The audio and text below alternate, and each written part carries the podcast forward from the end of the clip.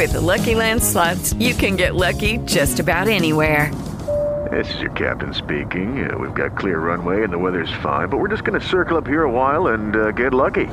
No, no, nothing like that. It's just these cash prizes add up quick. So I suggest you sit back, keep your tray table upright, and start getting lucky.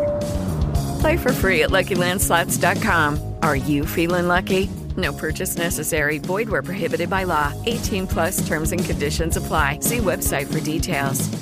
Hello, Express fans, and welcome back into Carson Park as we get you ready for Express Baseball against the Mankato Moondogs here tonight. Moondogs come in at 42 and 26 overall this season and 21 and 11 in the second half of the Northwoods League 2018 campaign versus your Eau Claire Express at 27 40 and 1 on the season and 14 18 and 1 in the second half. Hello, everybody. I'm Pete Knudsen. Ryan Russell with me once again here tonight. Four games left here in the 2018 season, and uh, really, Ryan, the goal here, the last uh, at least these two games against the Mankato Moondogs, is to play a little bit of spoiler here, as the Moondogs are in a very tight race right now, not only for the second half championship in the North Division, but also in the wild card. And depending on how things work out, the Moondogs are going to be playing the La Crosse Loggers the last two games of the season. That series could go a long way in determining how all this shakes out and if the Moondogs even make the playoffs. There's a chance that they might not make it with how everything is setting up right now. If La Crosse wins the division, which would likely mean at least one win or maybe two against these Moondogs this upcoming weekend, the Moondogs, as Luke Hallett, their broadcaster, said, they're toast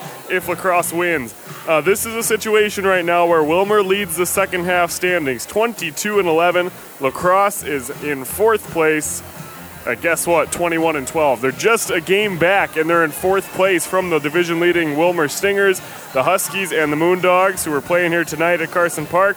Uh, the Moondogs are tied at second place with Duluth, so it's this crazy time right now where we just got about four games left for every team, and four teams are up there within one game uh, of the division leading in the second half. Now, just remember, there's only one second half winner. After that, you go to overall record. Then you come to Duluth, Willmar, Mankato in the top three. La Crosse is in fourth. So La Crosse, they're really their only chance is winning this second half. Overall record, it gets all complicated, and you don't even want to try yet.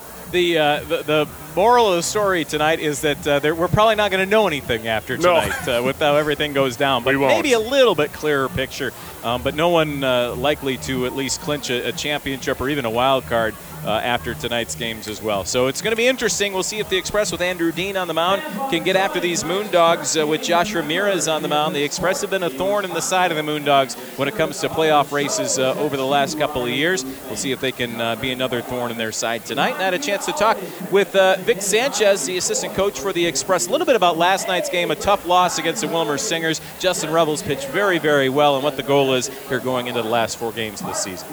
And Vic Sanchez now joins us as we get for the Express taking on the Mankato Moondogs here. Four games left in the 2018 campaign. And Vic, uh, last night, unfortunate way for the Express to lose that ball game. You know, Justin Rebels pitched one heck of a ball game for eight and two thirds. And one mistake, it's kind of the reason we both uh, love baseball and the reason we hate baseball, in, all in one kind of moment there. Yeah, definitely. You know, Rebels pitched a great game, and all around it was a great game. Um, exciting to watch. Obviously, um, we couldn't finish it, but all the way around, you know, he pitched a great game. We played great defense defense behind him, and uh, we got timely hits when we needed it. It's one of those moments too where you know th- this season has had a lot of highlights, maybe some lowlights as well, and it kind of summed up a little bit. Right when you think that you know we're about to go on a run or something good's going to happen, that happens, and uh, unfortunately, it kind of kind of sums it up a little bit, doesn't it? Yeah, you know, we've had some tough stretches, but um, I think we've grown as players, um, understand the game a little bit. And, um, you know, this is a developmental league, and of course, we like to win, but that's also another goal for us as a program is to develop players. And I think going through some adversity and times like the losing streaks we had, I think it shows um, some character build. And, you know, overall, I think it's been a good summer for our kids to experience those lows and the highs and how to cope with those. Yeah, Justin Rebels, you know, had has had some great moments this season. Some other guys who've had it too. And how about Nick Bruiser gets that solo home run last night? And he just seems like his approach at the plate throughout this season has gotten better and better as things have gone along. Yeah, definitely. Um, we actually talked about it a little bit yesterday. Um, just having confidence that you know you can get to any pitch, and no, it doesn't matter the count that you're still in the count. Um, earlier in the year, he'd get himself in back counts. It uh, almost looked like you know he was down on those counts, and um, we just talked a little bit about staying positive, staying staying in the count. You know, you got two strikes, you're still able to swing and hit the ball. Um, but yeah, he's shown a lot of growth, and not to mention he's a pretty good defensive first baseman. Andrew Dean got roughed up a little bit his last start there against Thunder Bay, but you know, we've talked a lot about his move. But what does he got to do tonight in uh, what will be his last start of the season to you know try to get his pitches over and, and do that before those guys get on base and he, he uh, uses that move? Right. You know, um, I don't think his issue is throwing strikes. I think it's throwing quality strikes and commanding his fastball. Um, he threw plenty of strikes against Thunder Bay. They were just not located in the best places in the certain counts. Um, so he got hit a little harder than usual. Um, he does have a great move. I think he can vary his move a little bit to make it even better. Um, but you know, just commanding a good quality strike and uh, using the move to shut down the running game is going to be huge for him tonight. Well, as always, we appreciate you taking the time with us, and uh, good luck. No problem. Thank you. Vic Sanchez will have more when we come back. Welcome back into Carson Park, getting ready for baseball here. The fourth to last game in the uh, Northwoods League 2018 campaign. The Express out of the playoff picture. Trying to play spoiler tonight against the Mankato Moondogs. What a performance by Justin Rebels last night. Here, Northwoods League pitcher of the night for his eight and two thirds uh, innings pitch. Unfortunately, one run given up. That was a run that tied the game.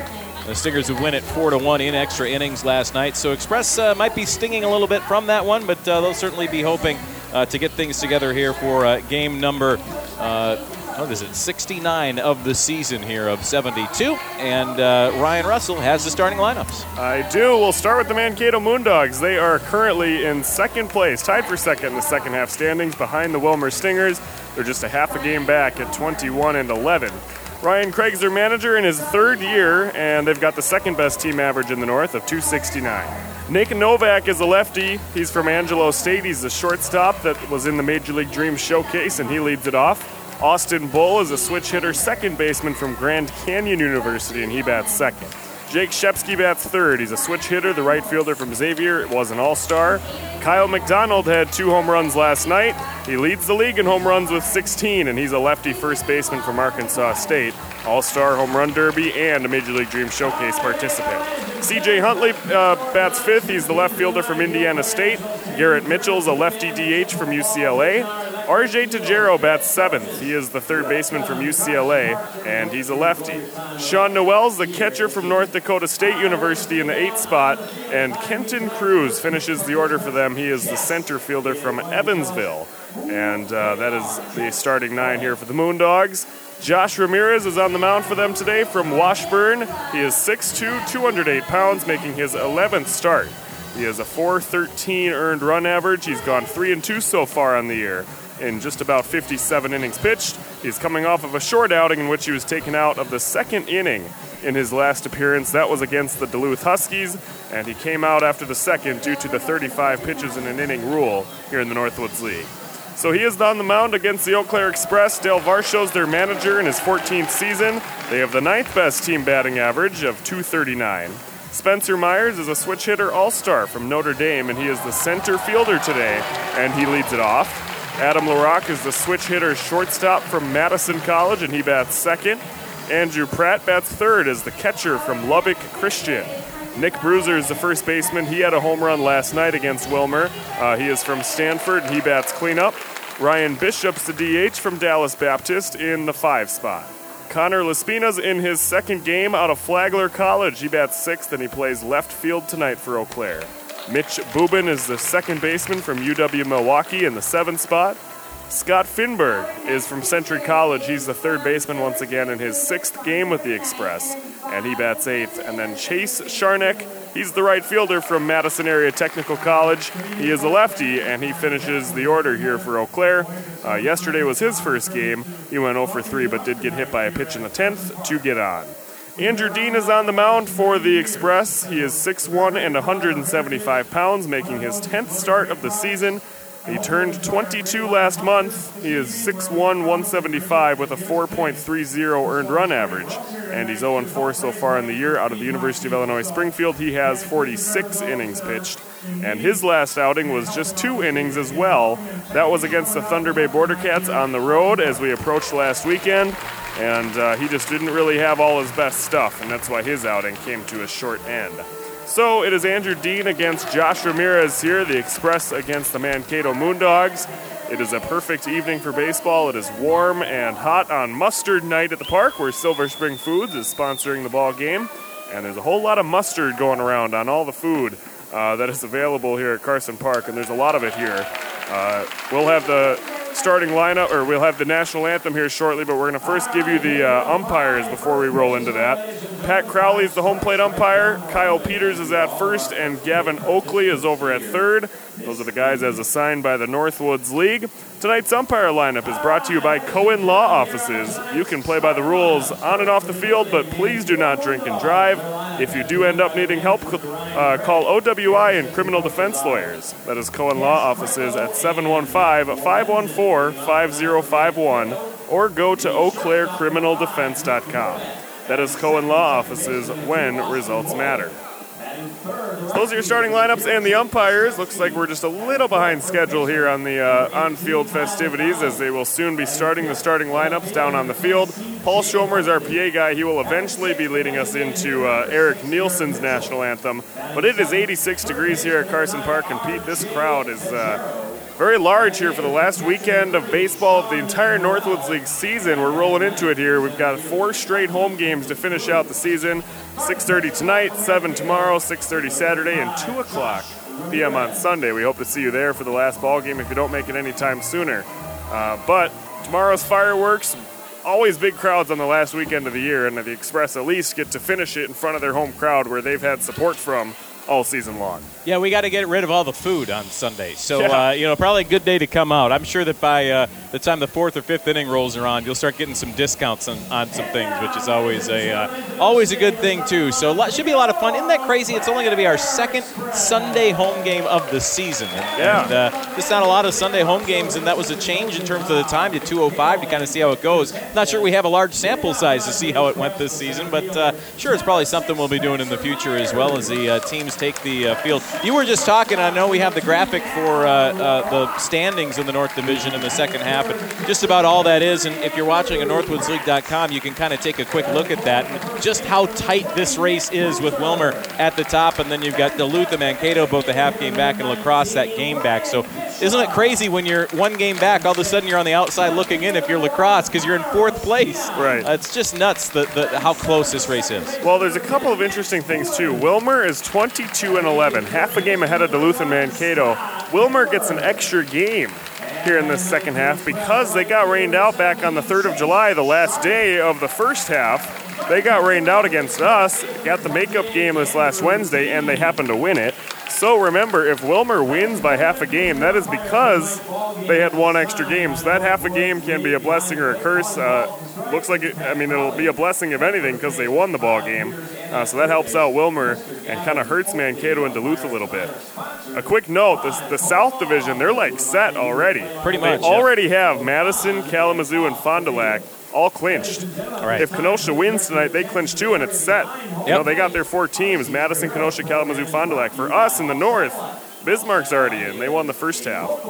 Willmar, Duluth, and Mankato are the ones that make it if it were for now. But La Crosse, like you said, Pete, one game back. This this could be a determinant of their season. This game right here. Yeah, Bismarck is the only safe team right now. Yes. They're the ones who've been sitting there for over a month now saying, we know we're in. And that's the thing about them, too, is they can basically set up for Henry Rodriguez, who's their big ace, Yep. to start game one. And, and they know that's who they're going to have. They know they're going to have a home game. They know all those kind of things. So, you, you know, as much as Bismarck struggled lately, I don't think you want to be the wild card team going in there because they're going to be geared up and ready to go for that first playoff game. And you could say there's a school of thought that would say some of these teams that are looking for that wild card berth might have their ace goal to get into the playoffs. That might be a Saturday goal for their ace, or even Sunday to try and get that win at all costs. And then Monday they don't have the ace in Bismarck against theirs. So uh, it's a whole it's a whole mess at the top of the North Division right now in the second half. Well, Paul Schomer is going to lead us into Eric Nielsen's anthem here at Carson Park. Performed by Eric Nielsen. Oh, say, can you see by the dawn's early light what so proudly we hailed at the twilight's last gleaming, whose broad stripes and bright stars through the perilous fight o'er the ramparts we watched were so gallantly streaming, and the rocket's red glare, the bombs bursting in air, gave proof through the night that our flag was still there. Oh, say does that star-spangled banner yet wave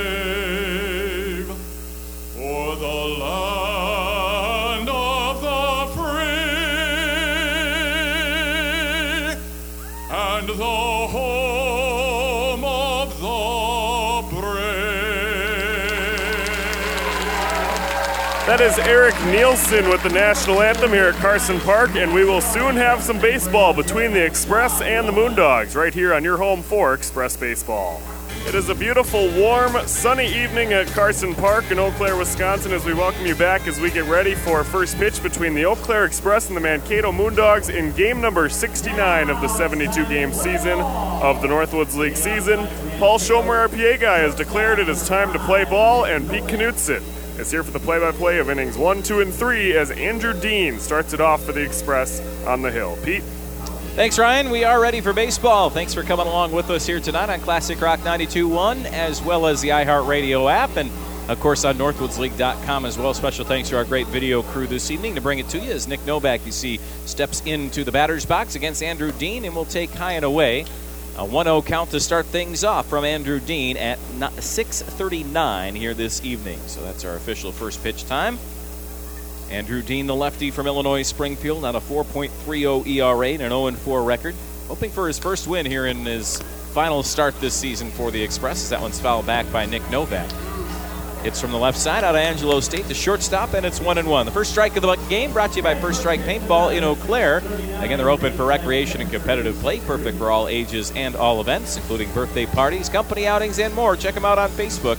It's First Strike Paintball. The 1 1 is a big breaking ball, misses high and tight to Novak that never broke, and it's 2 and 1. Something Dean needs to work on a little bit here in this start as opposed to last time in Thunder Bay. Needs a little more snap on that breaking ball, and he can't be hanging those. Nobody wants a hung breaking ball, and that's kind of something that uh, he struggled with. Fastball is fouled away here. A late swing over toward the Mankato third base dugout. And the count two and two. And you heard from Vic Sanchez in the pregame show as well that you know he did fill up the zone in Thunder Bay. The problem was he was throwing it right down the middle. He wasn't catching corners as much as he'd like, and uh, throwing strikes at the edges of the zone rather than uh, just kind of throwing it right down the uh, middle part of the plate. So that's uh, going to be his goal tonight is to try to paint those corners as that breaking ball is lined up the middle. Nice job waiting back on that pitch by Nick Novak. And he will stand at first base on a single to lead things off into center field. And here comes Austin Bull. Andrew Dean's best uh, secondary pitch would certainly be his changeup. He's got a couple of different breaking balls that are just kind of okay. Uh, that's been a pro- process throughout the entire season, though. He's been working on that. He's trying to get his walk total down by throwing those a little bit more for strikes. That changeup is really effective. He can throw that against both righties and lefties. You often see lefties only using a changeup against righties. He'll use those against left-handed hitters too. And now that he's got a guy on base, we'll check out his pickoff move. Come home quickly here on a fastball low and in as Austin Bullitt showed to bunt. Didn't really offer at it, but he kind of kept the bat out there a little bit, kind of awkwardly. Will not get rung up by uh, the home plate umpire and Pat Crowley. And we were looking back through the records. It's not often that you see an umpiring crew for the first time in the uh, fourth and third to last games of the season, but that's what's happening here this uh, Thursday Friday series. First time we've seen this umpire crews. This one misses low in, and it's 2 0. Umpires wearing the black uniforms tonight. So are the Moondogs wearing the black with the orange numbers and white outlines. Gray pants, the high black sock look here for Austin Bull as Dean will throw it back to first base. And he's back in safely as Novak. They went with the high kick there, and Novak was wise to what he was trying to do. 12 stolen bases for Novak, 90 for this Mankato team this season. 2 0 count. Dean will come home. A fastball is bunted down the third base line. It'll go foul. And the count is 2 and 1. Well, Dean on that last pickoff move had the high leg kick as he sent it over there to first. That was kind of just a I see you kind of check over to first. He wasn't really trying to get him out because he's going to try and draw Novak to a big lead there. And that pickoff move, he's got a couple of different ones, maybe three or diff- maybe even four that he can use to change it up on these guys. And sometimes if pickoff moves your best strength, that means there's a lot of guys on base. But if you can control the running game, that can be key to a successful day for Dean. That's what he's done all year. I mentioned that he gave up a lot of hits the last time he was on the mound against Thunder Bay. So that first hit to start off is he will throw it over to first. Again, the high leg kick. And Novak's first move was back toward first base. So you kind of get the feeling here that Novak might be trying to get a look at the move first before he does much in terms of uh, taking off here. In fact, you look at, at the last two starts for Dean six hits against Thunder Bay that he gave up, and then eight hits the start before in Bismarck. He'll come home on a fastball outside, and the count now three balls and a strike to Bull. Good crowd on hand here tonight. Again, we expect a, a pretty big crowd this evening. The fan deck sold out, and a lot of folks here for the Silver Spring uh, kind of food giveaway before the game. 3 1 fastball is on the inside lower corner for a strike, and it's a full count now to Austin Bull out of Grand Canyon. Bull, a switch hitter. He hits from the right side here against Dean. Dean on a 297 opponent batting average. All the home runs he's given up, three this season, have come against right handed pitching, however. Or right handed batting, excuse me. Novak takes his lead and he'll throw back over to first. So Dean again with that high leg kick, just trying to see if he can get Novak breaking the second base when he on first movement basically. And then he wants to throw over to first to keep him close. But he's trying to see if he can get Novak leaning on that high kick. But Novak's first move has been back toward first every time.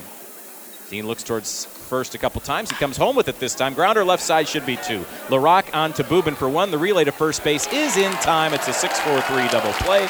And there's two gone, nobody on here in the top of the first. And here comes Jake Shepsky. Let's take you around the defensive alignment here for the Express in inning number one. Connor Laspina is in left for the Express tonight. Spencer Myers is getting a start in center field. Haven't seen him out there much this season. Chase Sharnick, a newcomer out of uh, Madison area technical colleges in right. Scott Finberg at third, Adam LaRock at short, Mitch Bubin at second base, Nick Bruiser at first, and Andrew Pratt is behind the plate for the Express as this one's fouled off by the 2016 Northwoods League MVP, Jake Shepsky. Another switch hitter. He is now going to Xavier, again, former Notre Dame Fighting Irish. And uh, again, great season in 2016. We've chronicled it when we've talked about him before on the broadcasts about kind of where his seasons have gone from there. As that one misses outside, and it's one and one to Shepsky.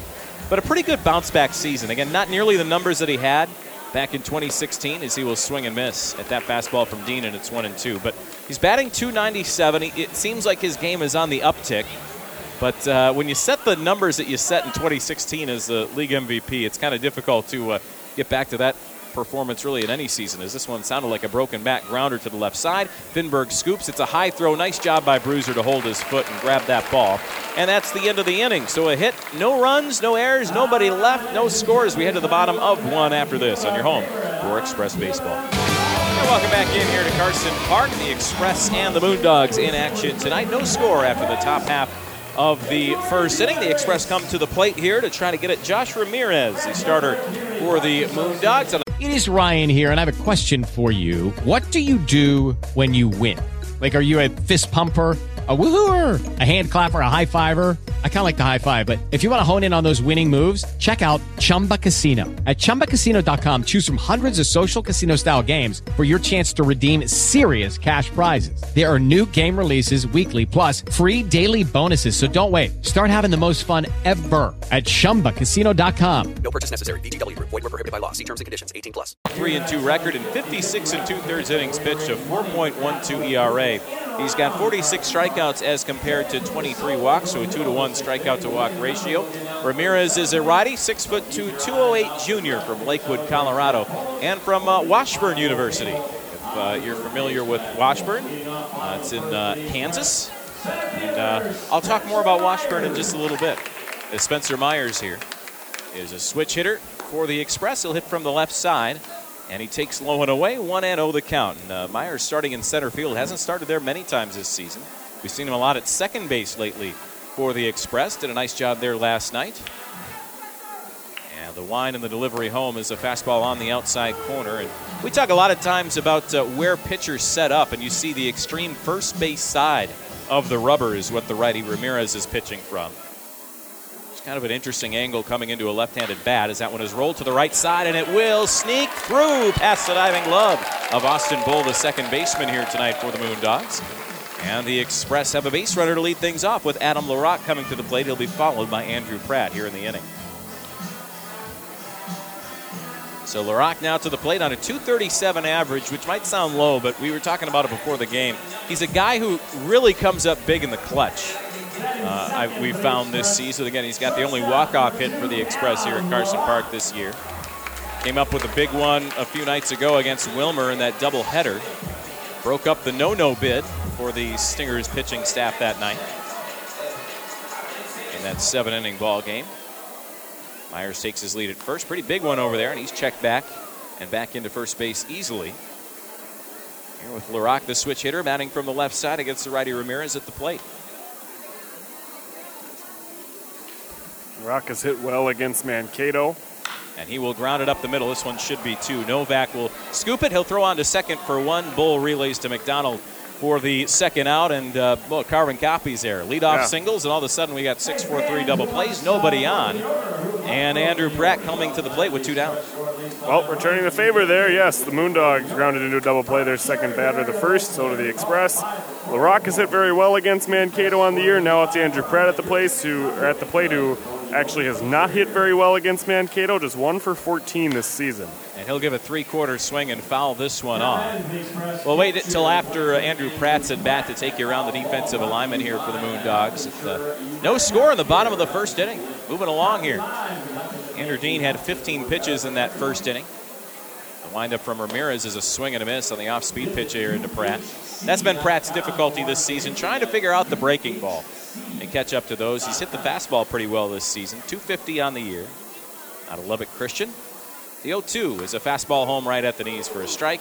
He knew it, got a little fooled on that pitch, and down on strikes he goes. A 93 mile an hour fastball by Josh Ramirez, and that's the inning. So the Express get a hit, no runs, no errors, nobody left. We're through one already, no score. Back for the second after this on your home for Express Baseball. Welcome back to Carson Park. Andrew Dean back out to the mound for Eau Claire. He's on 15 pitches through one inning, and how about the performance for Josh Ramirez in that first inning? He got only seven pitches in the first inning, pitched very well, including a strikeout.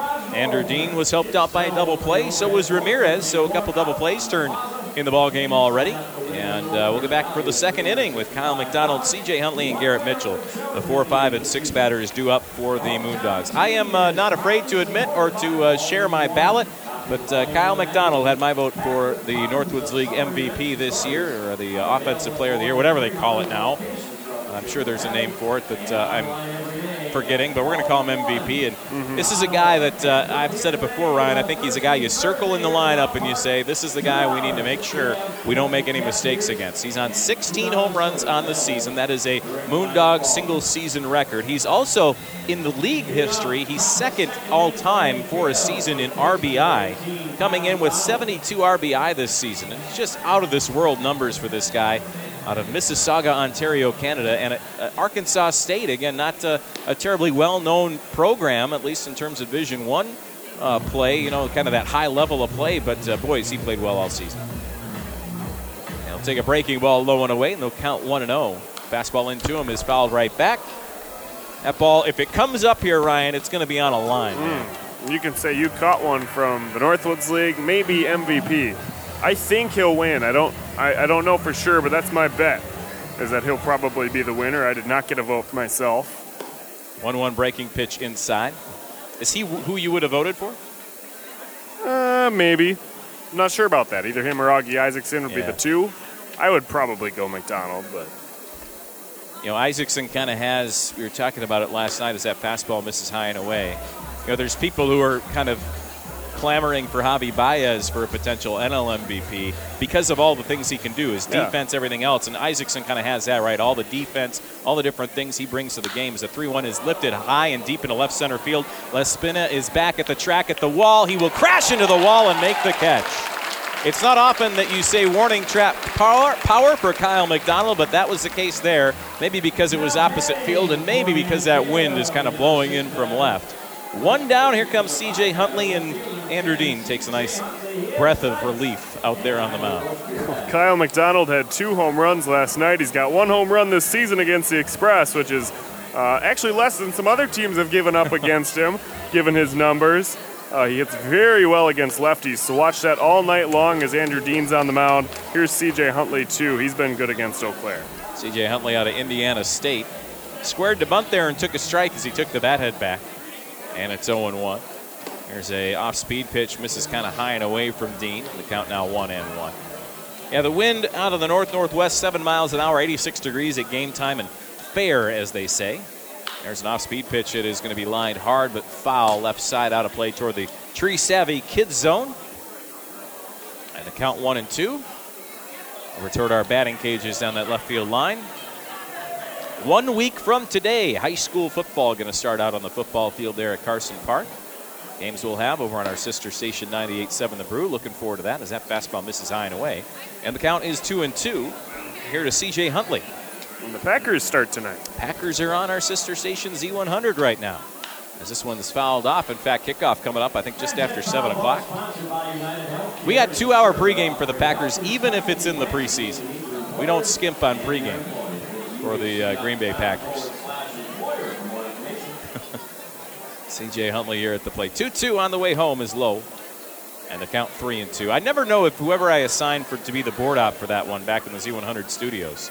Uh, if I'm doing a good thing for because I know they're going to get about eight hours of pay for Right, that night, right. Or if I'm uh, setting them to purgatory till about one in the morning with the long post game shows. That misses low it in, and C.J. Huntley will trot down to first base with one out, and that'll bring Garrett Mitchell to the plate.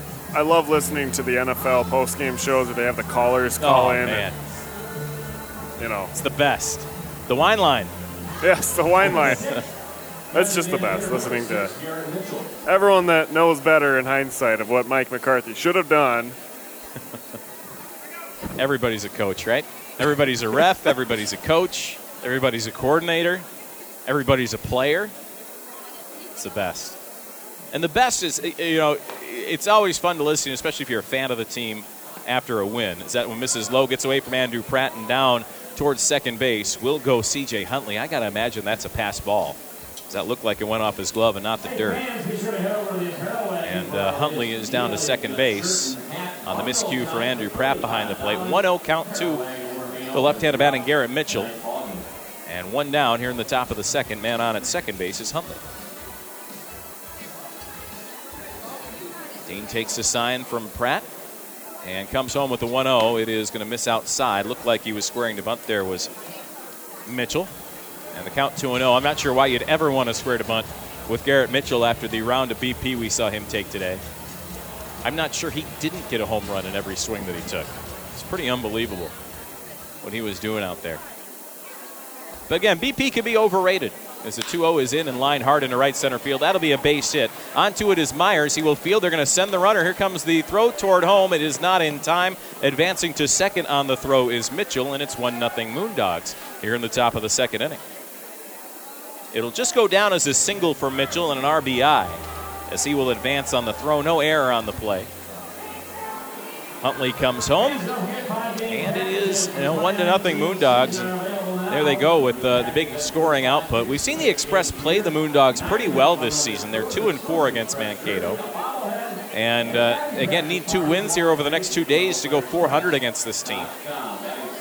There are three teams that the Express either have a winning record against or are guaranteed a 500 record against this season.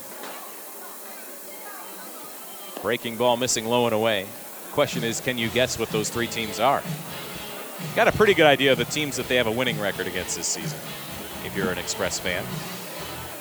A couple teams below them in the overall standings in Thunder Bay and Waterloo. And Rochester is a team that they split the season series with 4 and 4.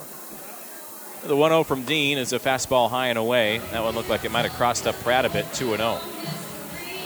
Jaro's a lefty. He's hit very well against lefties, over 300. His average is 316. And particularly against Eau Claire, he's been an express killer. 389 is his average on the season, and he's been around all year for all these meetings between the Express and the Moondogs. 2 0 count. Long look towards second base from Dean. Dancing around over there is Mitchell to come home. And that one misses high and away, 3 and 0. It's interesting numbers, too, Ryan. Coming into the game, Andrew Dean against left handed batting. Lefties have hit been 9 for 21 against him this season. If you do out the average here, that's 429. So for whatever reason, the lefty-lefty matchup doesn't seem to work terribly well in Dean's favor. 3-0 on the way home is going to miss low and away, and he ends up walking to Jarrow, the left-handed batter, and here comes Sean Noel. Well, you're right, Pete. That's kind of strange, and who knows? I think part of that could be the fact that he doesn't really have much of an established breaking ball to go away from those batters, and he uses his changeup a lot against lefties. Uh, for a lefty to a lefty. Lucky Land Casino asking people what's the weirdest place you've gotten lucky? Lucky? In line at the deli, I guess? Aha, in my dentist's office.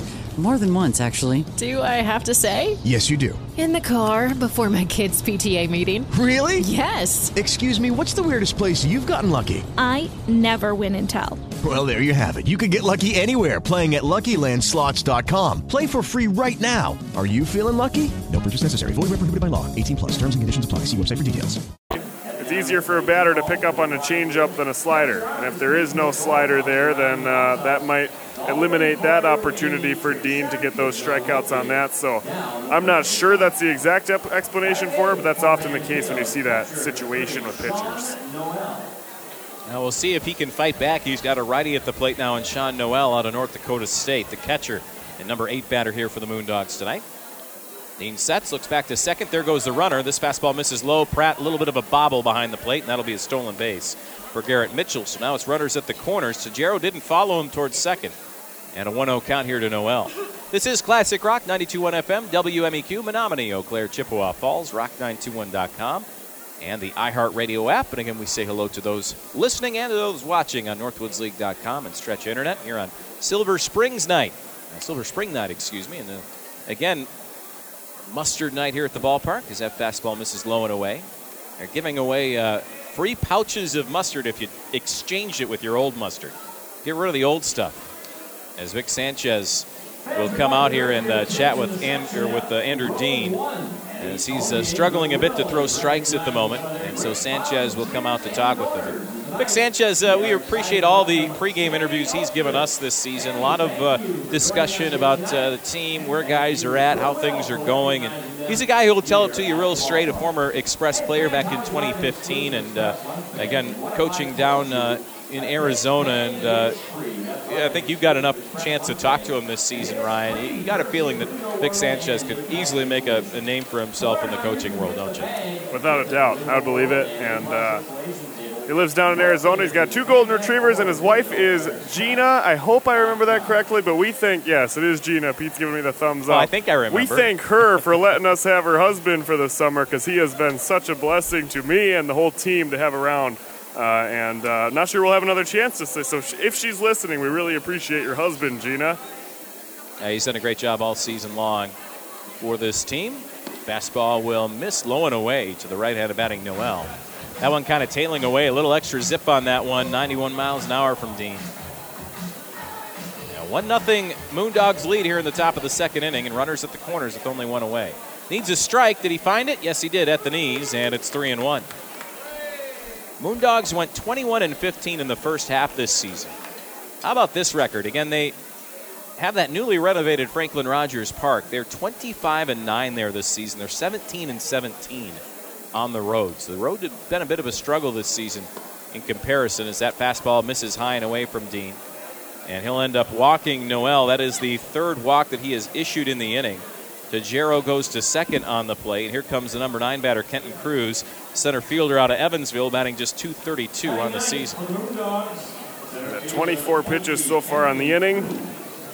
Uh, remember last time he ran into some trouble in the second inning that he pitched because he just didn't have a good snap on his breaking ball, couldn't get much movement on those pitches. The Border Cats capitalized.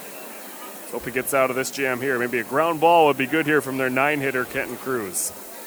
And that's a fastball right down the middle for a strike to Cruz. You see the infield playing at pretty much normal depth, so even Scott Finberg over at third base is likely going to try to turn two up the middle, maybe step on the bag if he gets a ball hit toward him toward the third base bag.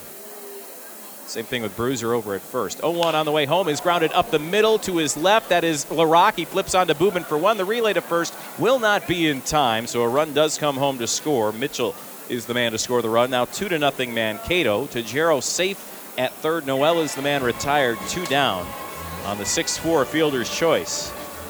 Cruz safe at first, runners at the corners, two down back to the top of the lineup. Nick Novak, who is the seventh batter in the inning for the Moondogs.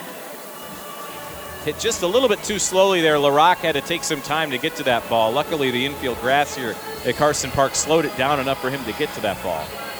On the turf in Mankato, he might not have been able to get to that ball. Have been bounding out there pretty quickly as that fastball is right down the middle for a strike, and it's 0 1. They put almost $4 million into Franklin Rogers Park over the offseason. They put in the brand new field turf. They got the video board. They've got the uh, the old county stadium seats we talked a little bit about. Kind of neat that they uh, kind of uh, refurbished those and brought them back in uh, some of their private seating areas. As Dean sets letter high in the 0 1. On the way home is a fastball lower outside corner for a strike, and it's 0 2. Did you ever see a game at County Stadium, Pete? Nope. Tiger Stadium? Tiger Stadium. That's probably Tiger. Well, Wrigley's still there, obviously, but Yeah. uh, Tiger's the probably the only park I think. Well, the Metrodome too, that's been Mhm. torn down that I've seen a, a MLB ball game at. Tiger Stadium would have been sweet. 0-2 on the way home from Dean is fouled away left side, out of play. I saw Frank Thomas for the White Sox crush one off the uh, upper deck there at Tiger Stadium, and you know it was a it was a common thing to see at Tiger Stadium for home runs to go out of the whole park. I mean that they could easily hit it over the roof in left or right field there at uh, Tiger Stadium. They actually used Tiger Stadium to film the movie 61. Uh, they kind of reclaimed it to make it look a little bit like old Yankee Stadium. There goes a runner. The 0-2 is swung on and missed. That's strike three, and so the run, runner and Cruz rather, will not matter. And that is the end of the inning. So a lot of pitches there for Dean. He will be able to stay in for the third if the Express want to keep him there.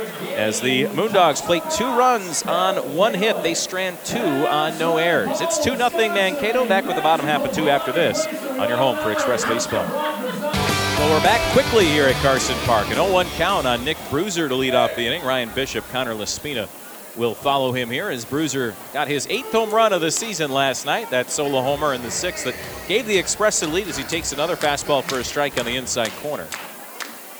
Chokes up a little bit on the bat here. The 0 2 is waved on. He went around and down on strikes goes Nick Bruiser. Two strikeouts in a row for Josh Ramirez. One away. Here comes Ryan Bishop out of Dallas Baptist University, a 250 batter on the season. Well, that was not a very good bat, good at bat there for Bruiser. It was kind of undisciplined, I would say, there on uh, Josh Ramirez. He'll try and better that his next time to the plate, but he's very frustrated with himself here. Look how quickly Ramirez works as well as that fastball misses a little high. Account 1 0 here on Bishop. Tell he is ready to go after every pitch. Kind of like that. It's sort of a rhythmic type of thing as Bishop will lift this one into center field. Got his hands around, but uh, didn't get a lot of power on that shot. And it's caught by Kenton Cruz in center field. Hey, we never got the defensive alignment for the Moondogs. Let's see if we can uh, do that here in the bottom of the second inning as Ramirez is working quickly. CJ Huntley is in left. Kenton Cruz is in center. Jake Shepsky is in right. Uh, RJ Tajero at third, Nick Novak at shortstop, Austin Bull at second, Kyle McDonald at first, and Sean Noel behind the plate.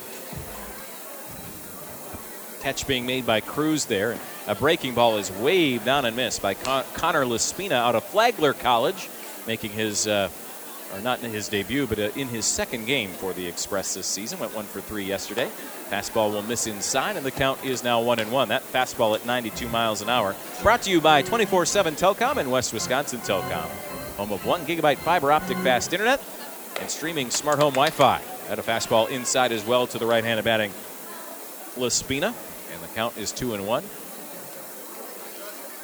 Flagler College out of Florida. He will line this one down the right field line. That's going to be extra bases. Shepsky is after it. Laspina is around first. Will he try for three? Shepsky got up with it pretty cleanly there. It's an easy stand up double for Laspina. He's now two for four on his Young Express season. That's a nice shot.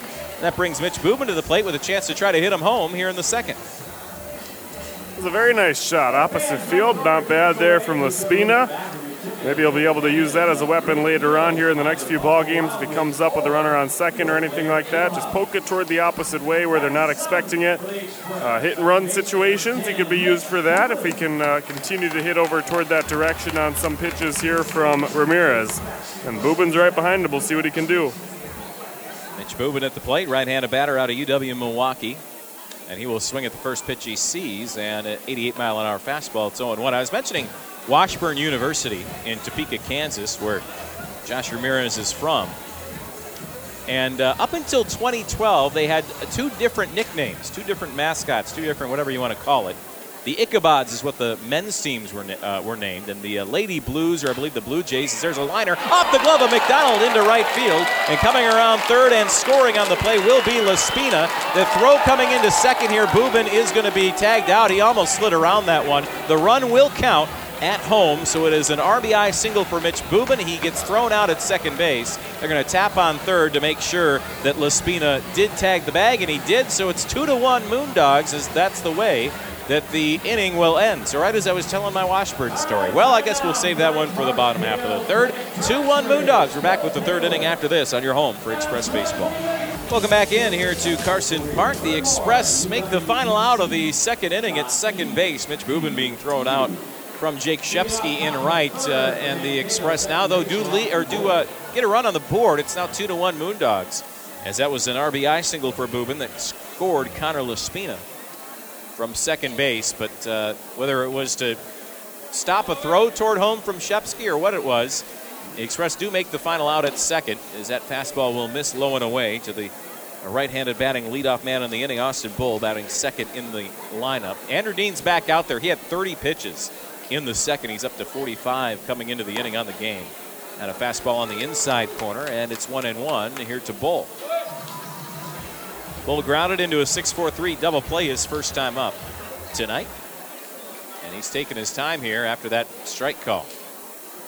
Wanted to step out before Dean could deliver. 1-1 misses outside. Kind of interesting strategy there because Dean was ready to go.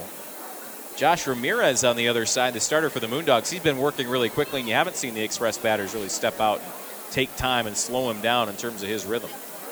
It's not a bad idea by Austin Bull, something you hope the Express batters might pick up on. See, it's this one hard into right field. It is right at the right fielder, however, Chase Sharnick. He'll make the catch, and there's one gone here in the third inning. Nice job, too, because he's got to shade his eyes. He's looking right into the sun out there and right. He's got the shades on. Most of the infield is in shadow now. Uh, some shadows creeping across left field as well, and I'd give it about a half an With Lucky Land slots, you can get lucky just about anywhere. Dearly beloved, we are gathered here today to. Has anyone seen the bride and groom? Sorry, sorry, we're here. We were getting lucky in the limo and we lost track of time. No, Lucky Land Casino, with cash prizes that add up quicker than a guest registry. In that case, I pronounce you lucky. Play for free at LuckyLandSlots.com. Daily bonuses are waiting. No purchase necessary. Void where prohibited by law. 18 plus. Terms and conditions apply. See website for details. If you get a custom tailored suit, it's going to fit perfectly and make you look great. Think about that with Ennoble First for your organization. No matter what the size of your company is, Ennoble First will analyze your data and collaborate with you to custom tailor digital solutions so you can focus on making your organization grow. When it comes to data centric solutions specifically for your organization, choose Ennoble First. Ennoble First makes living simple. See for yourself at ennoblefirst.com, E N N O B L E first.com. Hour or so, and we'll probably have most of the field in shadows. Maybe even less than that. There's one gone for Jake Shepsky, who grounded out to Scott Finberg at third base his first time up.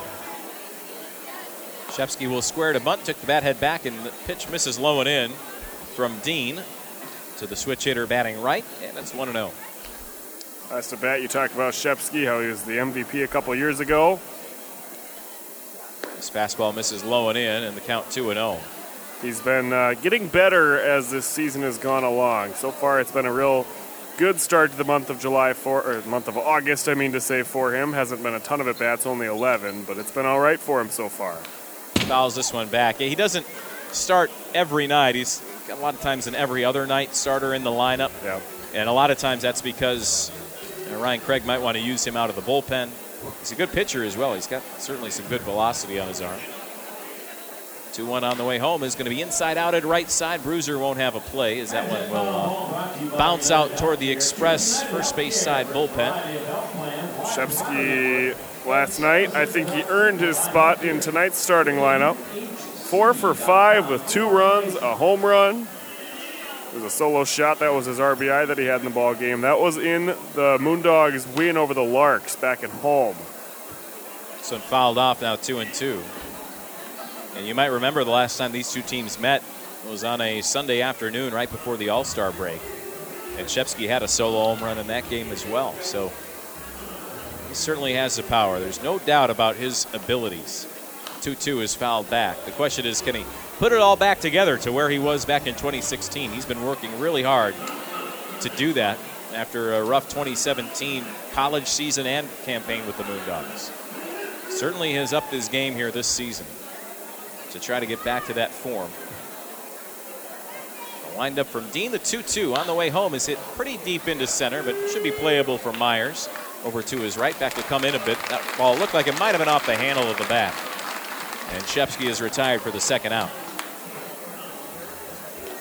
Here comes Kyle McDonald. This man has not had a problem hitting a long ball at all this season. 16 on the year, 72 RBI. No, that is not a misprint. Is uh, out of this world type of numbers. Kyle McDonald wears the 18 jersey. Looks like he got a haircut recently. He's sporting those long locks as he will line this one down the right field line. He kept that one fair, too. The muscles that it takes to do what he just did, as Chase Charnick is after that. Any other batter from the left side is going to hook that one foul. But as he swung and hit that, you could kind of tell he sort of opened his body up just a little bit, and it actually almost tailed back toward the field down that right field line. How many left handed bats can you see do that? in toward right field. He does exactly what I try to do in my golf swing when I get about halfway through it I know it's going to be an awful swing. He's able to correct it mid swing. That was impressive on that single into right.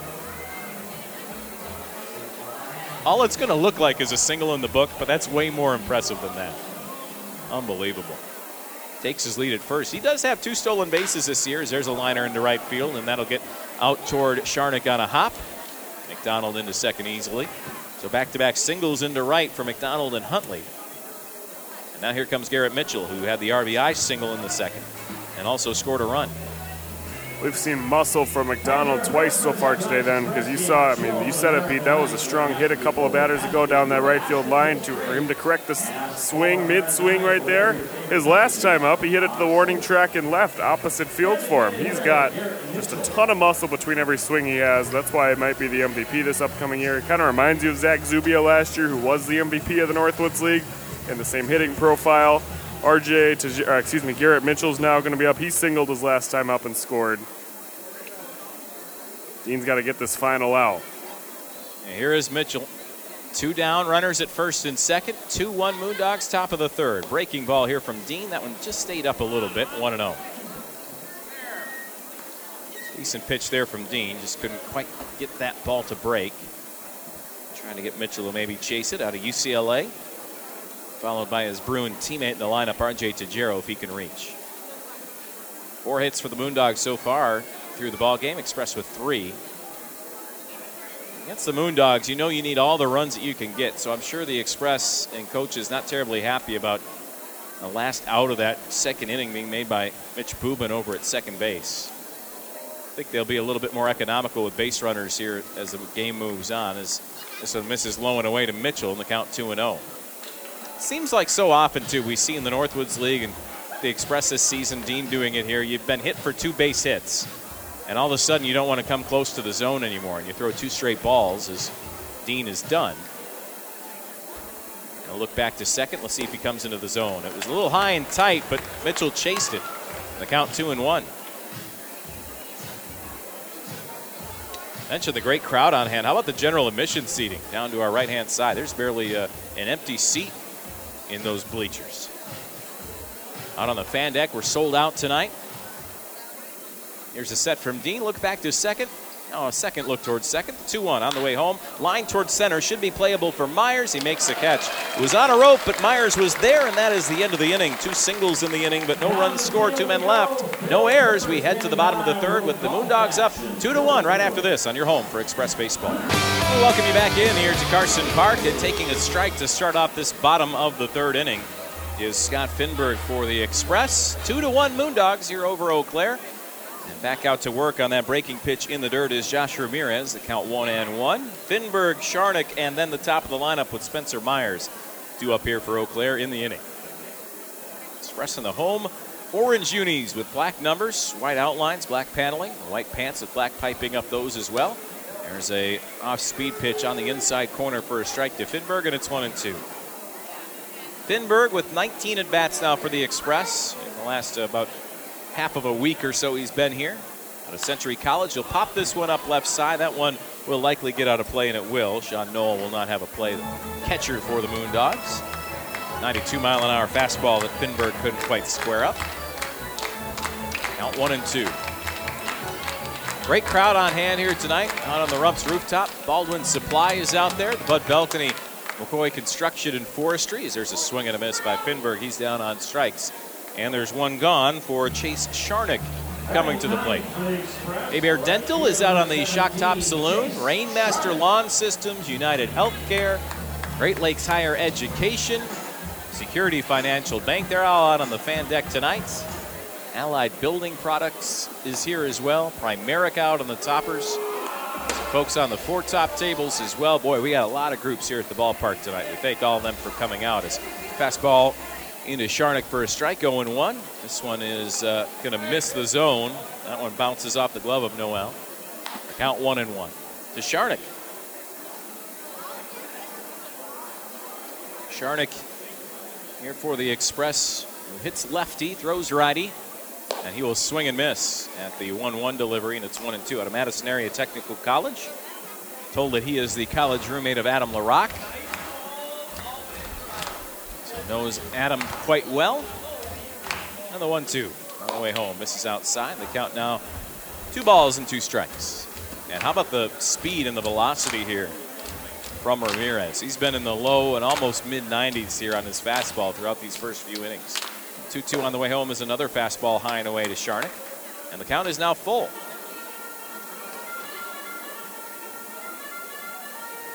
Sharnick came in, or pardon me, uh, Ramirez came in with 18 pitches on the outing so far. The 3 2 is fouled right back toward us. Fans that foul ball brought to you by United We'll get the glove on here just in case. This guy on the mound here, Josh Ramirez. Said he's been throwing hard. He has been today. This is about as hard as they've seen him all season long. He's sometimes 88 89. This is better than that. 3 2. Sharnick rolls this one foul first base side. McDonald will let it roll over toward the Express bullpen. He's got a changeup and a slider as well. Not been uh, dominating by any means, but he's been real good. And uh, if he throws strikes, that's good news for him. He can give he can get away with giving up a few soft hits. He's walking a lot of guys. That's when he gets into trouble. So far today, locked in. 3 2. Sharnick will lift this one toward the right center field gap. Shepsky got a good break on it, and he will make the foot first slide and catch it about letter high. And there's two away. Nice play from Shepsky, and you can tell he got a really good read out there and right. He's a guy who could play any outfield position easily for this Moondogs team. Two gone, and here comes the top of the lineup with Spencer Myers, who got a single into right his first time up tonight.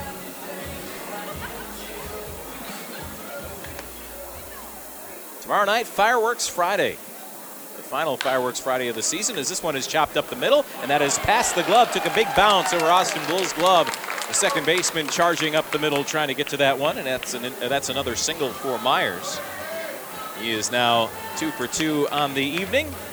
Good thing, too, because his average had dipped down to 301. We talked about it yesterday. You'd like to see Myers finish over 300 on the season, so that could be a little bit of an individual goal for him. That's a good start with a two for two performance so far tonight as Adam LaRocca to step in here for Claire.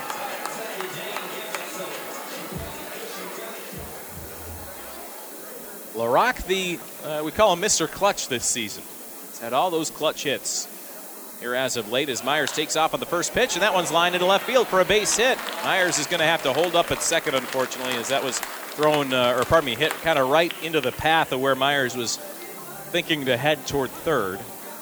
So the uh, if it was a hit and run, it worked well, but not well enough, as LaRocque ends up lining that one into left instead of pulling that into right. But it's a base hit nonetheless.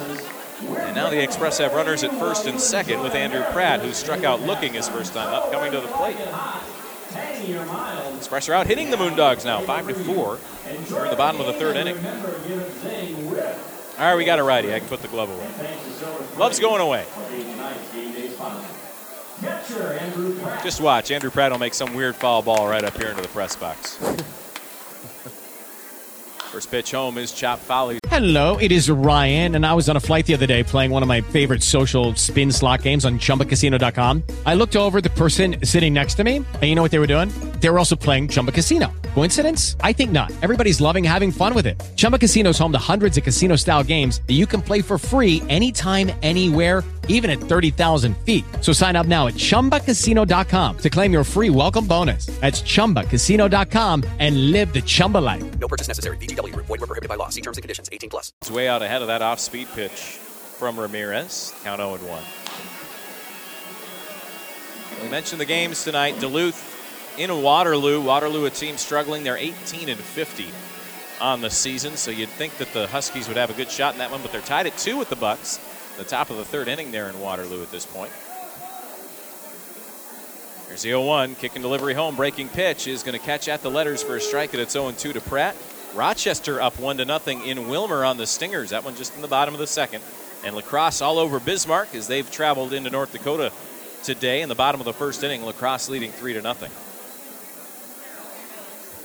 0-2, the delivery home is a fastball. That one blooped into center field, coming on his Cruz. He won't get there. Around third and coming for home is Myers. The expressive tied the ball game. Andrew Pratt with the bloop single into center.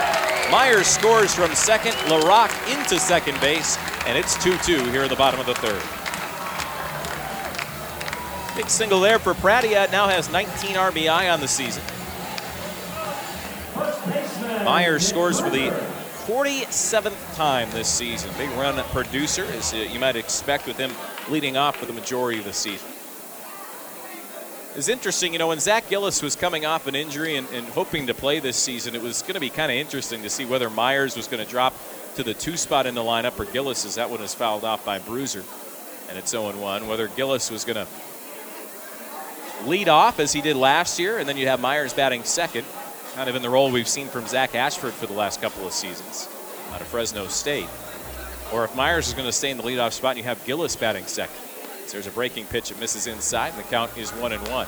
But unfortunately, we never quite got to see it this season as Gillis, uh, I'm sure, will be hoping to have a nice, uh, solid season at Central Michigan University this season.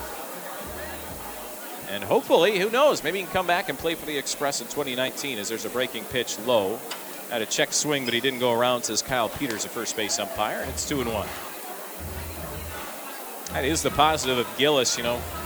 A bit of an injury this year. He sort of sitting out, might not get as many uh, draft offers yet, and you could see Gillis come back as a junior and play for the Express next year. Certainly would be a welcome thing for Dale Varsho, that prototypical leadoff man. Fastball misses outside. Three and one.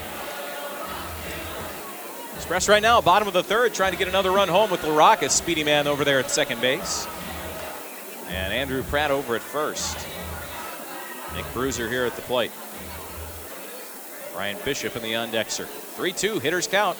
Ramirez comes home. Fastball is chopped over to the shortstop side. Nice play made. He will not have a play. Will Novak. He actually bobbled the ball. He was thinking about a throw toward third, toward RJ Tajero, and that would have been the only play that he had with how deep in the hole he had to field that ball. So it'll go down as an infield single. Everybody's safe. You might have given him an error if you'd have seen LaRock come home as he bobbled that ball, but without LaRock going home and with that ball not getting far enough away from Novak, it's the bases loaded here for the Express, and here comes Ryan Bishop. Tough play to make, ranging over toward third base for that shortstop Novak. That's his ball all the way through, but it's really hard to pick that one up. Trying to lunge toward your right to pick up that one on the run. That's why that's a base hit, and uh, he was thinking about the throw before he actually had possession of the ball. That's why that happened. Set and delivery home is a breaking pitch, high and tight to Bishop in the count 1 0. Yeah, the only play that he would have had was to third. He, he did save a run likely by cutting that ball off. If it gets into left field, it was hit slowly enough where you got to assume that LaRock would have scored. Fastball into Bishop is fouled back. A little bit of a late swing on the 93 mile an hour fastball. Bishop will see plenty of that at Dallas Baptist over the time that he's there. So, again, getting used to that velocity. I actually had a chance to talk to Ryan before the game, and said, Hey, have you liked your summer so far? He said, I loved it. Said he loved the bus trips the most. Not a lot of guys like the bus trips. Is that one his line? A fair ball. What a play by Kyle McDonald on the dive. Past the first base bag. He'll step on the bag. Well, if you say that Kyle McDonald can't field, well, think again. That man can do a lot. And that might be your Northwoods League MVP, making a nice defensive play to end the inning. But the Express do score a run on four hits, strand three. And we'll tie the game at two, heading to the fourth after this on your home for Express Baseball. Now, the bottom of the lineup due up for the Moondogs RJ Tajero, Sean Knoll, and Kenton Cruz. 7, 8, 9 against Andrew Dean back out on 63 pitches. 2 2 our score to the top of the fourth. It's Silver Spring night. You should give it a zing with Silver Spring, and you should give your broadcast a zing with Ryan Russell for the next three innings of play by play. What an introduction. Thank you, Pete. You got zing, my man. Yeah, thank you. Love it. All right, well, we got 79 due up for the Moondogs against Andrew Dean, the lefty. It's 2 to 2 in the fourth, and the first pitch swinging from RJ Tajero is lifted into left field. It is very shallow for Connor Laspina in his second game with the Express. He loses his hat as he runs up there and has the glove above his head to make the catch, and now there's one down. So it's a fly out to left for Tajero, and Sean Noel will be up next. He walked his first time against Andrew Dean in the second inning. As Pete said, Dean's at 64 now through three and a third innings pitched.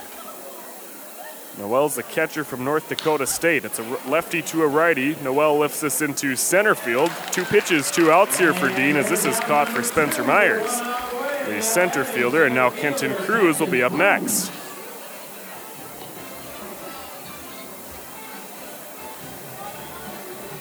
Andrew Dean is the lefty from University of Illinois Springfield. He had 15 pitches in the first, 45 in the second, and excuse me, 30 in the second to make his total 45, and 18 in the third. There's two down. The first pitch is a fastball to Cruz. It's called for a strike at the letters, and it's 0 1. Cruz grounded into a fielder's choice in the second inning. Another lefty to a righty. Dean winds and fires. A breaking ball just misses in to even the count one and one. Catcher Andrew Pratt uh, held that there and framed it for an extra second there for Pat Crowley, the home plate umpire, but he did not get the call. Is the 1 1, 2 down, 2 2 score. It's popped up right side. This will go out of play foul for a souvenir down on the fan deck here at Carson Park where we expect there's going to be pretty close to 2,000 here tonight. It's a really nice sized crowd.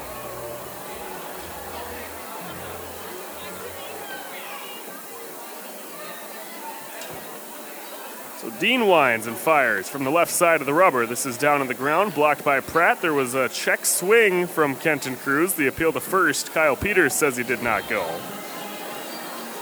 And it's a 2 2 count now here from Dean to Cruz. Cruz is a guy who's hitting 311 against lefties, 187 against righties, so very good against left handed pitchers such as Dean. Cruz is 6'1, 177. He chops this over towards short. Adam LaRock picks it up. He flings it across the diamond on the run, has the third out there. And this is a real quick inning there for Andrew Dean. Had two pitches and two outs to start, and then gets Cruz out on five. So that is a seven pitch fourth inning for him. And it goes one, two, three. We're all tied up. Bottom four coming up when we're back on your home for Express Baseball. Glad to have you here as we go to the bottom of the fourth inning at Carson Park. It is tied two to two as Connor Laspina, Mitch Bubin, and Scott Finberg will be the first three batters up for the Express against Josh Ramirez, the righty, who fires to Connor Laspina. Has a breaking ball low for ball one to start off the inning. We're tied at two. Laspina's one for one with a double. There's another pitch here over the top from Ramirez, lined into right field. Another base hit for Laspina. He'll have a single to lead off the fourth inning, and Mitch Bubin will be the next batter here. He as well is one for one. He drove in the first run of the day for the Express back in the second inning with an RBI single that brought in Laspina, now the guy on first.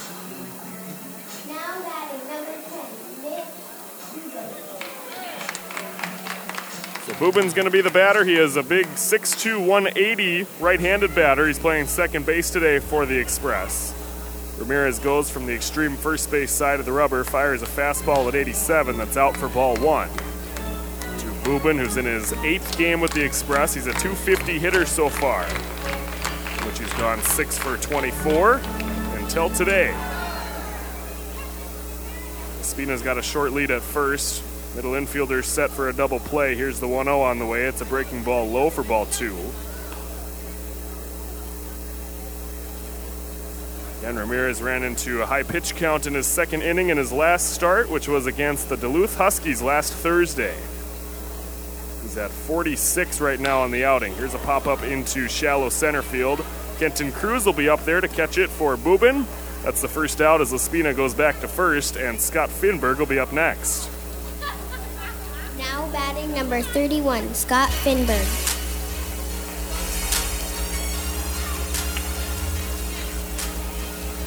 You can tell where uh, Scott Finberg grew up around the Twin Cities. He comes up to the walk up song of Joe Mauer. Here's with one down. Finberg's up. The first pitch is up and in for ball one on a fastball. No, it's called for a strike. My bad there at the letters to Finberg. He's 0 for 1 today with a strikeout in the third. He's got the same walk up song as Joe Mauer. Got a wide stance as a righty. Here's a check to first from uh, the pitcher Josh Ramirez to Laspina, who's over there. Just kind of saying, I see you. So Laspina goes back. 2 to 2, bottom four. 0 1 count with one down. Another check to first base. Laspina's back in. No slide on that one. Finberg's originally from Stillwater, Minnesota, one of my favorite cities in the world. There's the 0 1 on the way. Runner stays. It's fouled off here by Finberg. In the world. Yeah. Yeah. It's They the got nice- birthplace of Minnesota. They got nice, uh, nice views there. Yes, Beautiful they do. town. On the St. Croix River, Nelson's Ice Cream. Hmm. It's 0 2, one down. Here's the pitch to Finberg. He swings and misses at the pitch outside. And that is strike three. So Finberg is made 0 for 2 with two Ks. And we will get Now batting number 17, Chase Sharnick. wonderfully done by our junior PA announcer. Chase Sharnick is the next batter, as he said. Sharnick was uh, up in the third inning, flew out With Lucky Land slots, you can get lucky just about anywhere. Dearly beloved, we are gathered here today to. Has anyone seen the bride and groom? Sorry, sorry, we're here. We were getting lucky in the limo and we lost track of time. No, Lucky Land Casino, with cash prizes that add up quicker than a guest registry. In that case, I pronounce you lucky. Play for free at LuckyLandSlots.com. Daily bonuses are waiting. No purchase necessary. Void where prohibited by law. 18 plus. Terms and conditions apply. See website for details. to right with a sliding catch made by Shepsky. Here's a pitch outside on a fastball to begin on Sharnick, and it's 1 0.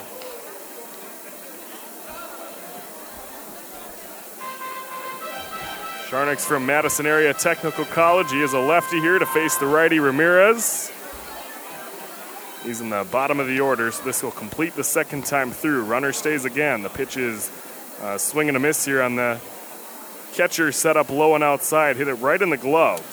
No movement there from Noel, and now it's one and one as Sharnick swinged and missed. Swinged and missed, swung and missed.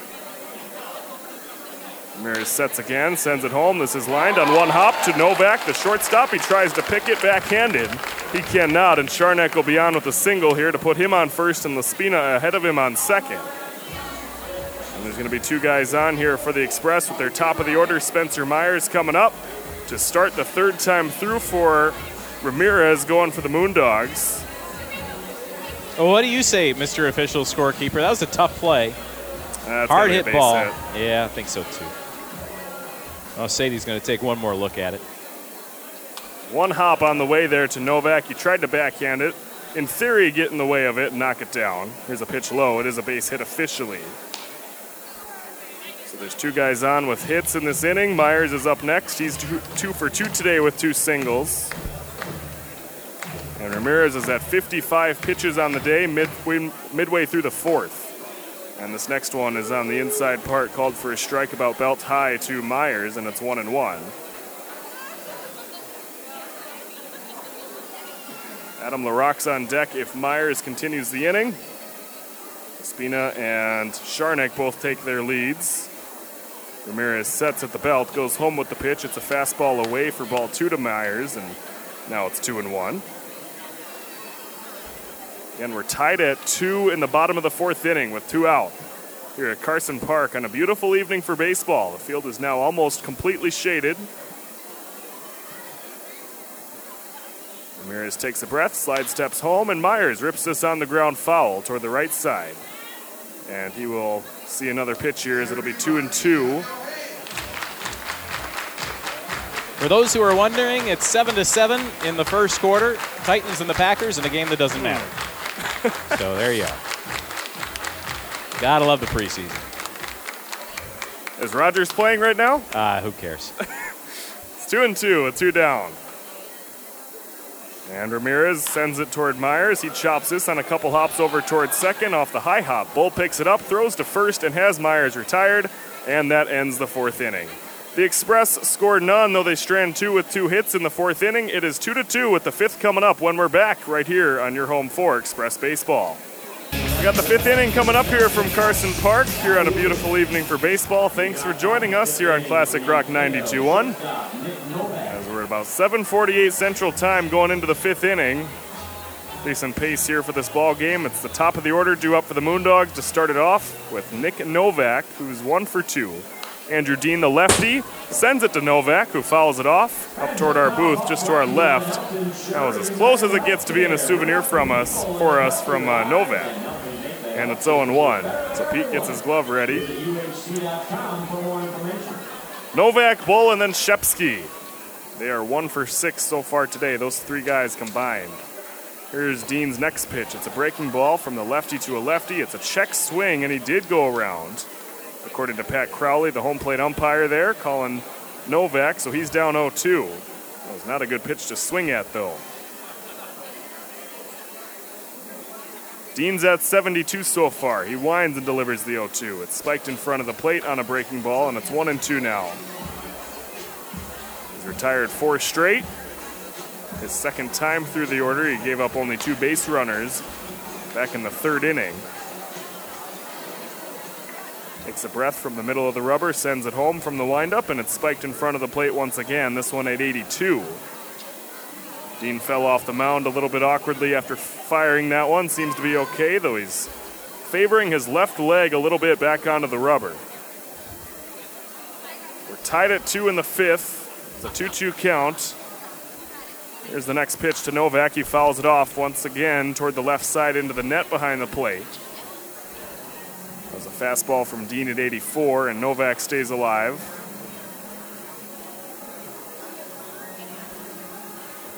Novak had a triple last night back at home against the Larks. Everyone's straight away on him, and the next pitch is a fastball just outside on Novak to load the count. And again, Pratt tried to frame that and hold it an extra beat for Pratt Crowley, the home plate umpire. Did not get the call, and now it's a 3 2 count with Austin Bull on deck.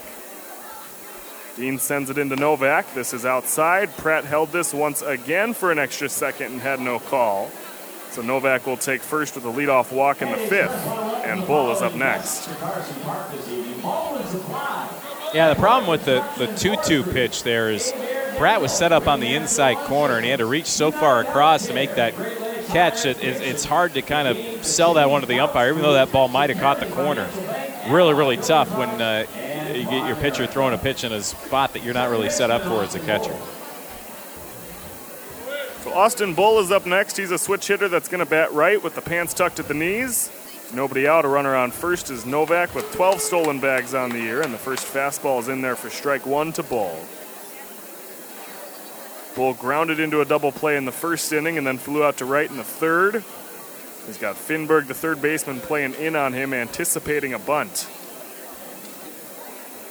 Novak takes a healthy size lead at first. Dean sets, the runner doesn't go, the pitch is home, it's a fastball just left up, and it's one and one to Bull.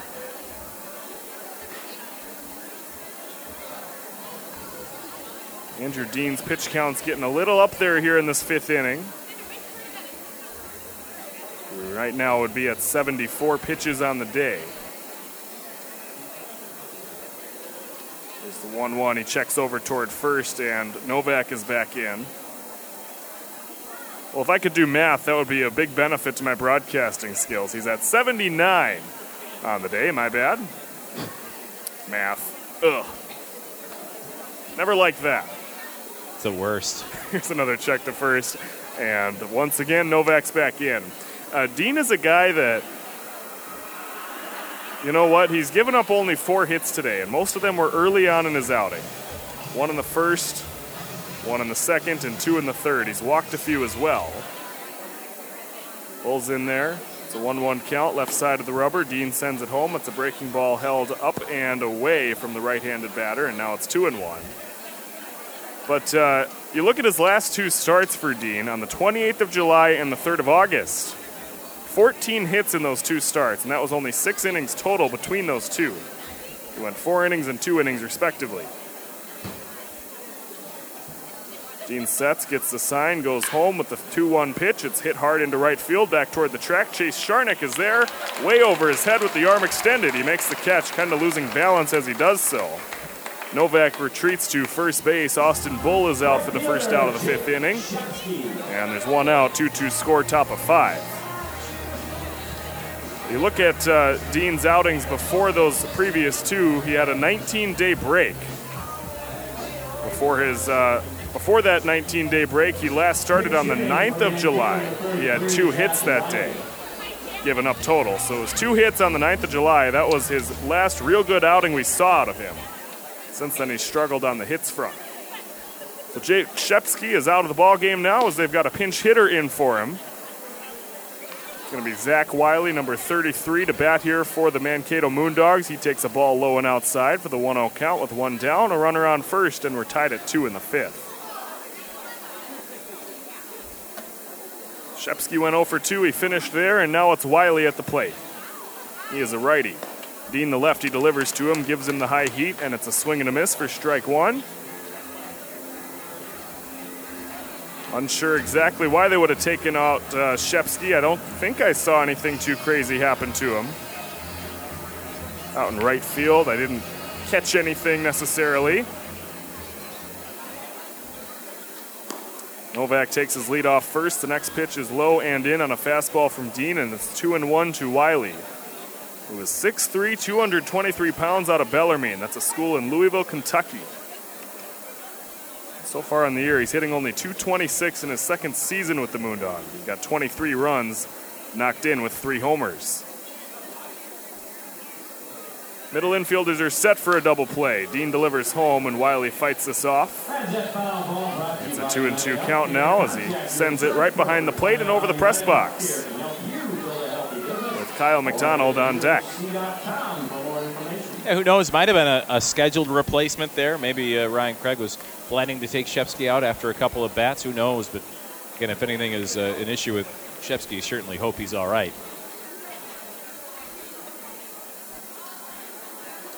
It's two and two. Dean sends it into Wiley. He swings at a pitch that was inside. He chops it. It's a fair ball, apparently. It looked like it went off his foot. And Andrew Dean picks it up, throws to first base, has the out, but now the first base umpire, Kyle Peters, is saying that is a foul ball off the foot of Shepsky. Shepsky did not run originally until it was called a fair ball by the home plate umpire, Pat Crowley, and then he started making his way toward first. And now it's going to be a 2 2 count as that is a foul ball, and there's really no argument here from the Express dugout. I thought I saw Dale Varsho saying something toward first base umpire from the dugout, Kyle Peters. But uh, yeah, he maybe didn't sell that call, or maybe we just didn't look at him quick enough over there at first base uh, right away. It seemed like a little bit of a delayed call, but uh, call made in the end. It's two and two. Dean goes to Wiley. The pitch is low and inside. Wiley dodges out of the way as Novak, the runner on first, was going. He runs into first base, excuse me, to second base safely. No slide is required as Pratt let it get away from him briefly. So it's now a full count with Novak on second after the stolen. It is Ryan here, and I have a question for you. What do you do when you win? Like, are you a fist pumper? A woohooer, a hand clapper, a high fiver. I kind of like the high five, but if you want to hone in on those winning moves, check out Chumba Casino. At ChumbaCasino.com, choose from hundreds of social casino style games for your chance to redeem serious cash prizes. There are new game releases weekly, plus free daily bonuses. So don't wait. Start having the most fun ever at ChumbaCasino.com. No purchase necessary. VGW. Void were prohibited by law. See terms and conditions. 18 plus. Base his 13th of the year. Shepsky's got a, or excuse me, Wiley's got a runner in scoring position for him here now. With one out, he fouls off this next pitch to the right side, stays alive at three and two. That was a fastball from Dean at 84. Problem with this at bat is now Dean's pitch count starting to run up. He's at 88. And uh, you wonder if the Express would run him out there for another inning. He's been relatively effective here since those two runs he gave up. And you know it's his last start, you know, kind of going to the end of the season here. So could easily let him go over that 100 pitch mark if he could stay in this inning before he gets there. Lefty to a righty. The 3 2 pitch is lined into right field. That will go foul. That was good contact there from Wiley. Was just way ahead of the 84 mile per hour fastball from Dean. And with the open stance that Wiley's got, he will be able to pull any fastball or even a breaking ball held up there. Everyone is straight away on him. Maybe he's shifted a little toward left in the infield, especially Bruiser, the first baseman, is far off the line. It's a 3 2 on the way to Wiley. He dodges out of the way. The pitch is in near the knees, and he takes ball four. So Novak's on second. He stays there for Wiley to go to first. And now Kyle McDonald, the league leader in home runs, with 16 on the year, is now the batter. Yeah, this is a guy, you know, that's why we talk about knowing where McDonald is in the lineup. If Dean is aware of that and Dean's thinking about it, you almost have to come with a strike there to Wiley's. Again, only batting in the 230s, and now you've got the guy who might be the league MVP coming to the plate with all those home runs. You can't have an extra runner on for him here. You got to at least let him put the ball in play, see what happens there. So that could be a big walk. With one down, the first pitch is on the way to McDonald. It's outside. It's a lefty lefty matchup as everyone shifts toward right field here on McDonald. One for two, but he's made great contact twice. His first time in the second, he flew it to the warning track and left. That was Oppo Power. Second time in the third, he muscled a line drive down the right field line. Two on, they both take their leads. Neither hold on. Neither are held on, and the pitch is low and away for ball two to McDonald. And now Pratt will call time to go speak to Dean on the mound. Big chance here for Dean to kind of prove what he's worth as he faces McDonald for the third time today. So McDonald's got a good idea of what Dean's got for stuff. Isaiah Davis starting to warm up now for the Express down in the bullpen out of Fresno. And come back with a hard throwing righty there after the lefty and Dean is the potential next guy on the mound. So we'll see if how long Dean can last here. Dean on the 2 0 goes to McDonald. He misses with the fastball low and away for ball three. And the guy on deck is CJ Huntley. You kind of wonder, even though first base is not open, they're not giving McDonald too much to hit. And I believe that would be intentional. Both guys take their lead. The 3 0's on the way. McDonald lifts this down the right field line. This is back toward the track on the run. This lands fair on the foul line just in front of the foul pole. Chase Sharnick lifts his hands in the air as that is going to be a ground rule double for McDonald. It brings Novak in to score. And Zach Wiley has to hold up at third with just two bases allowed for everyone. McDonald becomes two for three. The ground rule double brings in a run, and it is now a 3 2 Mankato here in this top of the fifth inning. See if we can get a replay of that one. You know, Chase Sharnick in right was pointing as if to say that ball landed foul. And if you look at the chalk line out on the warning track, it's very wide. It's almost if the chalk has kind of been spread out down there. We will get a chance. Oh, nope, just a little bit behind there on our replay um, to see exactly where that landed. But uh, Sharnick was pointing as if that was a foul ball. And I see Vic Cable now looking at him here. And uh, Vic Cable saying, which way was it? And he's saying it was a foul ball. But I don't think you're going to get any appeal because the only man uh, who had that call was down first base with Kyle Peters. CJ Huntley's up as the infielders come in. It's 3 2 Moondogs in the top of the fifth with two, two in scoring position. CJ Huntley takes a fastball up and away. It's a lefty to a righty, and Huntley's one for one with a walk. He's got an open stance in the box. Dean the lefty goes to him, and the 1 0 is a breaking ball. Called for a strike, letter high, inside part, and it's 1 and 1. The Moondogs take their second lead of the day.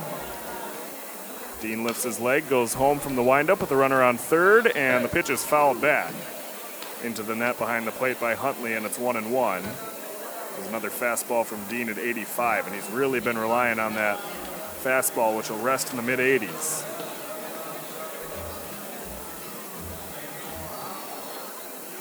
Sends the 1 2 on the way. Another hack is taken by Huntley, fouls it back, and it remains 1 2.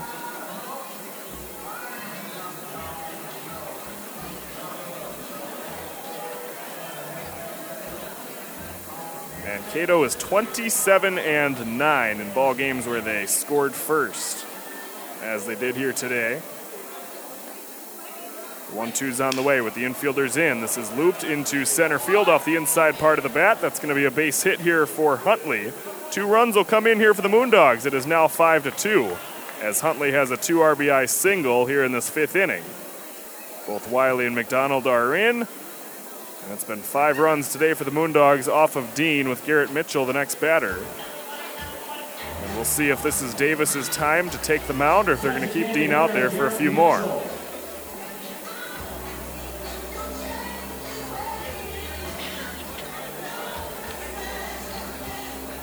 For now, Dean has walked toward the dugout in from the bullpen down the right field line, and Dean, the lefty's looking toward the dugout, but it does not look like there will be a visit.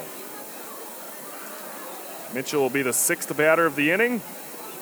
Lefty lefty as Huntley goes from first. Pratt will gun it down there to second. The throw is right on the money to get Huntley out at second. There's two down, and Pratt takes him off the base pass.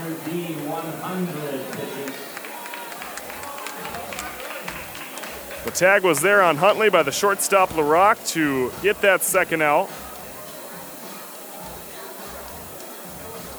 That was the 100th pitch of Dean's outing. So this will be his last inning that he pitches in, regardless. He winds and fires to Mitchell. The fastball is launched left field toward the foul line. This will tail foul into the kid zone that lines the left field fence here at Carson Park.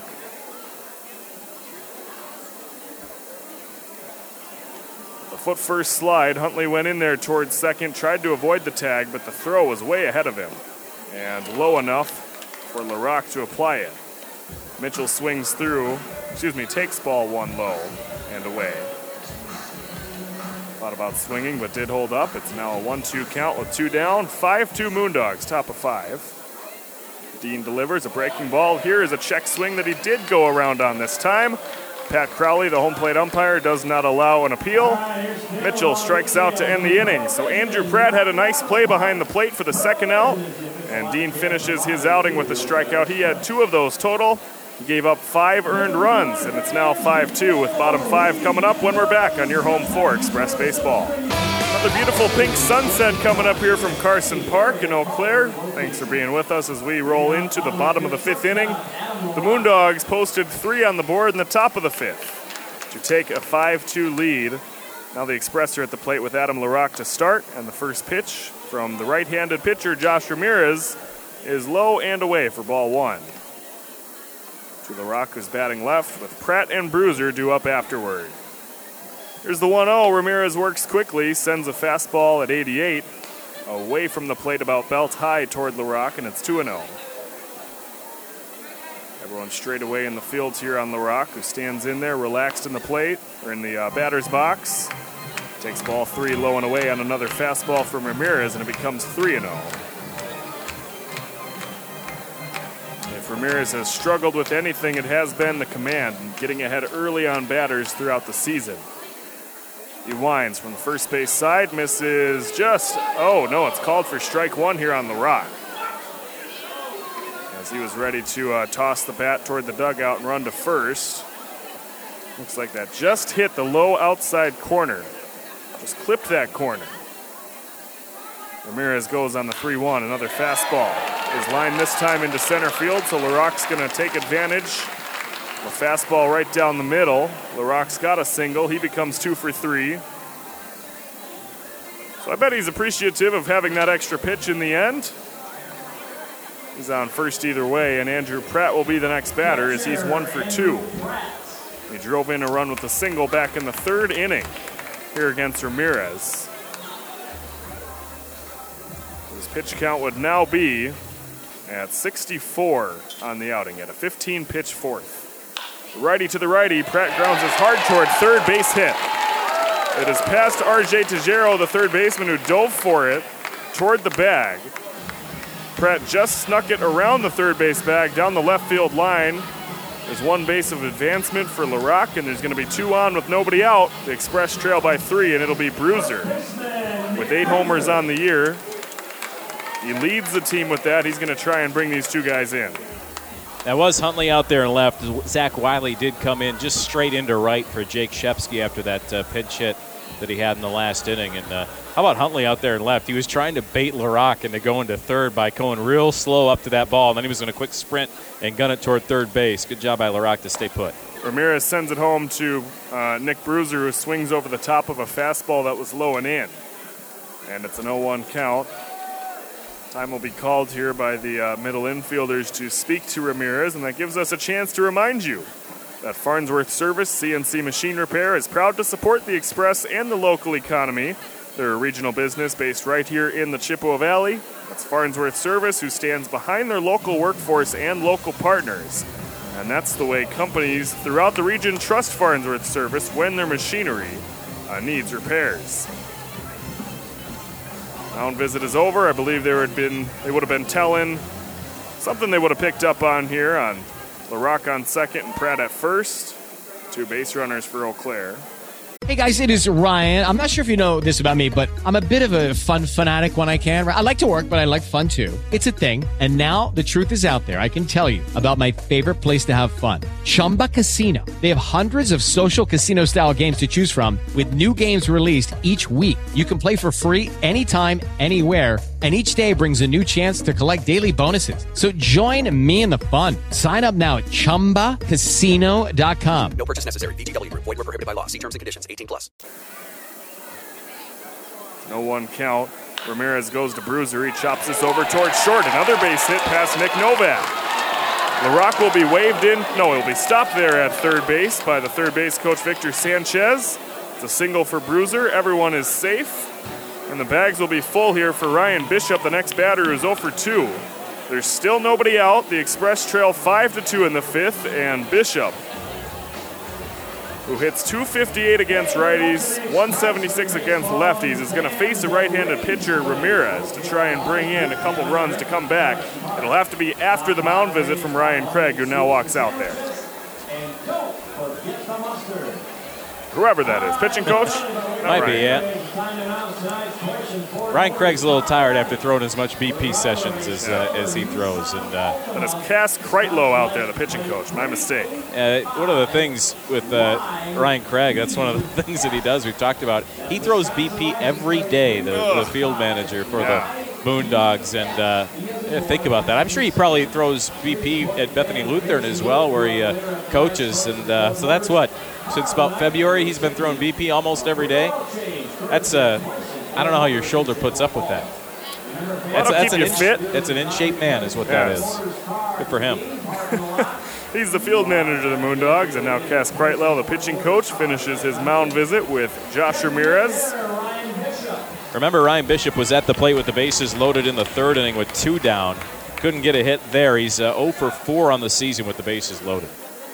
Bags are full. Here's the pitch in toward him. He fouls it off. It was a fastball up and in. It's 0 1. He fouled it on the ground left side. Bishop's the DH today, and although he did not have a hit in the third inning in that situation, it was a standout play by McDonald, the first baseman, diving for a ground ball. Here's the 0 1. It's low for ball one. On the way from Ramirez, had some break on it.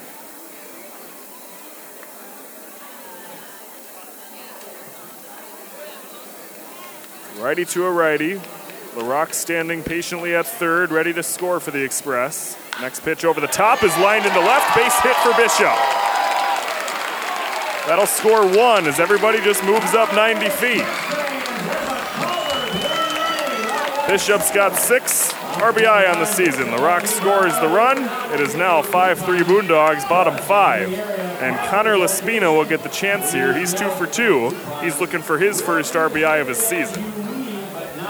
The first base hit of the season for Bishop with the bases loaded, and they do have Connor Campbell warming up out of Lander University down in the bullpen for the Moondogs. Ramirez works from the first base side of the rubber. It's a right handed pitcher to Laspina, the righty. He checks his swing and did go around. On the first fastball at 88, that was up in the zone.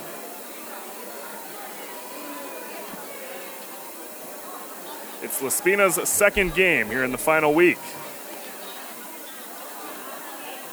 Ramirez sets at the belt, goes home with another pitch. This is a swing and a miss, way late from Laspina. And it's 0 2. That was at 90 there from Ramirez. Velocity's been down a few ticks since the start of the outing, but for the most part stayed consistently up there.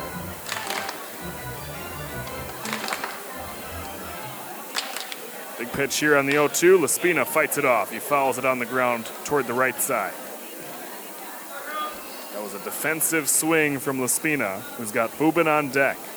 Express are on 13 hits right now. Their season high in a game for hits is 15, and that's the lowest season high for a team in the entire Northwoods League in hits. So, uh, it'd be nice to see them keep stringing them together here. We're only in the fifth inning. Time is called here by one of the base runners, so everyone will uh, reset. Ramirez, the pitcher, looks in for his sign from Sean Noel, his catcher. 0 2 with nobody out, bags full on the way to Laspina. He fights this off again. A ground ball rolled toward the right side. And he will see another pitch here. This will be the fifth coming up here from Ramirez to Laspina, who bats sixth in the order for the Express. We are midway through the third time through the order for Ramirez. This is lined into center field for a base hit for Laspina. The 0 2 fastball at 92. He plunks it right up the middle, and another run is in for the Express. It is now 5 to 4. And there's been five batters to the plate this inning. All of them have a single. Laspina is three for three, and now Ryan Craig will take Ramirez out of the ball game. It's 5-4 Moondogs, bottom five. New rump on the bump is coming out here for the Moondogs on your home for Express Baseball. It is 5-4 Moondogs, bottom of the fifth inning, and the Express have put up 14 hits today against Josh Ramirez, the starter here for Mankato. He is now out of the game, and there's a new rump on the bump brought to you by Rump's Butcher Shop in Altoona. They've got the best meats in town. Check them out on Lynn Avenue in Altoona, or go to their website, rumpsbutchershop.com. That new rump on the bump is Connor Campbell. He is a 6'2 right handed pitcher from Greenville, South Carolina. Uh, and he is from Lander University, so he replaces Ramirez, who leaves three guys on for him and a one run lead for the Moondogs in this bottom of the fifth. There's been five batters to the plate. All five of them have had uh, singles. And on every single one of them, everyone's just advanced one base. So that's how there's been two runs this inning for the Express. Ramirez, as we said, gives up 14 hits. He really struggled to get ahead on batters today, so had to rely on that fastball a bit much, which became hittable. And it's been 14 hits for the Express today. Their season high has been 15. Yeah, uh, we were just talking off air too about that approach from Connor Laspina, and what a great approach it was. He knows with nobody out and the bases loaded, you got to put the ball in play. You try not to hit into a double play, whatever you can do. Dink it over the outfielders, whatever it is. That's exactly what he did. The pitch right before he lined down the first base line, it was a, it was a breaking ball. He was late on it because he was waiting fastball. When he saw breaking ball, he stopped, just spoiled the pitch, and he waited for a good one. And that was a great approach with the bases loaded in that situation from Laspina. So they replace the righty with the righty. Campbell's ready to go. He faces Mitchell Bubin. It was one for two. First pitch to Bubin is a fastball high, and that is ball one. Bubin did not swing, and it's 1 0. It's 5 4 Moondogs, bottom five. The Woodman's home run inning is coming up next inning. Dominoes will be the eighth. Bubin's in his eighth game, drove in a run in the second. Campbell has a slow windup, delivers home with the bags full. Bubin swings and misses at the off speed pitch at 78. And it is 1 and 1.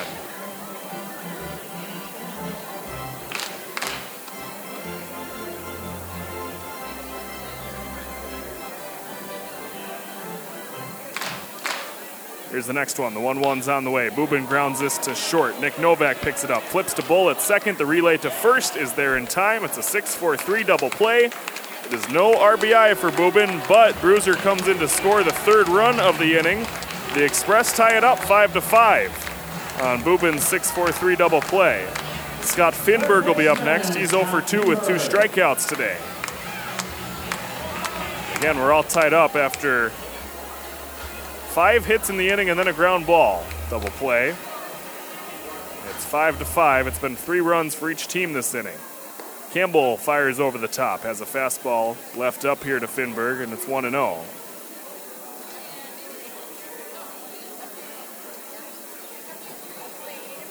It is Bishop on third base. Laspina was out on the last play. Here's the 1 0. This is caught for strike one. A breaking ball at 73. A lot of off speed stuff so far from Campbell. He hasn't really come in terribly hard uh, on any batter yet. So, uh, again, that's a little bit of a change from what Ramirez was throwing. He winds, delivers the 1 1. Finberg hits this into center field. Kenton Cruz, the center fielder, ranges toward his right about five steps, makes the catch to end the inning, but the Express do tie it up with three runs in the fifth. It is now 5 to 5, and we'll be back with the sixth inning uh, with Isaiah Davis, the new rump on the bump for the Express, on your home for Express Baseball. It's 5 5. Top of the sixth is coming up. A new rump on the bump is out there for the Express. It is Isaiah Davis, brought to you by Rump's Butcher Shop in Altoona. He's a hard throwing righty, and he faces 7 8 9 for the Moondogs, beginning with the lefty, RJ Tajero. First pitch is at 95. In there for strike one. Right down the middle to Tajero, who took. And it's an 0 1 count. Davis can throw mid 90s repeatedly. The question is his command. He sets as always, goes home at 90, misses low for ball one. He's really all fastball. All over the zone though. Effectively wild at times, you might say. From San Bernardino, California. Went to Fresno State. Halfway through his career there. He sets the 1 1's on the way. Third base side of the rubber. He fouls it off somebody's mask behind the plate. It is now 1 and 2 to Tajero from UCLA, where he plays for John Savage. He's 0 for 1 with a fly out to left in the fourth.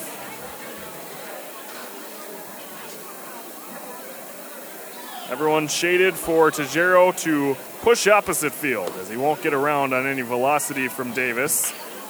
The 1 2 pitch is up and away for ball two at 92 to Tajero, so it's now 2 and 2. 5 5 score, top of six. Noel and Cruz are due up next.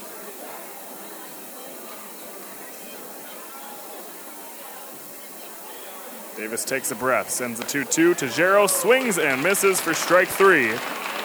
Davis did great work for his first batter, has a strikeout. And now there's one down. So Andrew Dean's day is done after five innings he pitched. Gave up six hits and five runs total. They were all earned as he walked five and struck out two. This guy on the mound, Davis, has a 540 ERA out of the bullpen this year. Righty to the righty, Noel's at the plate with one out. He takes strike one. Fastball painted the inside part at 91 miles per hour. It's the 13th outing for Davis. He's gone 22 innings so far. From the third base side, delivers a fastball that bounces in front of the plate to Noel, and now it's one and one.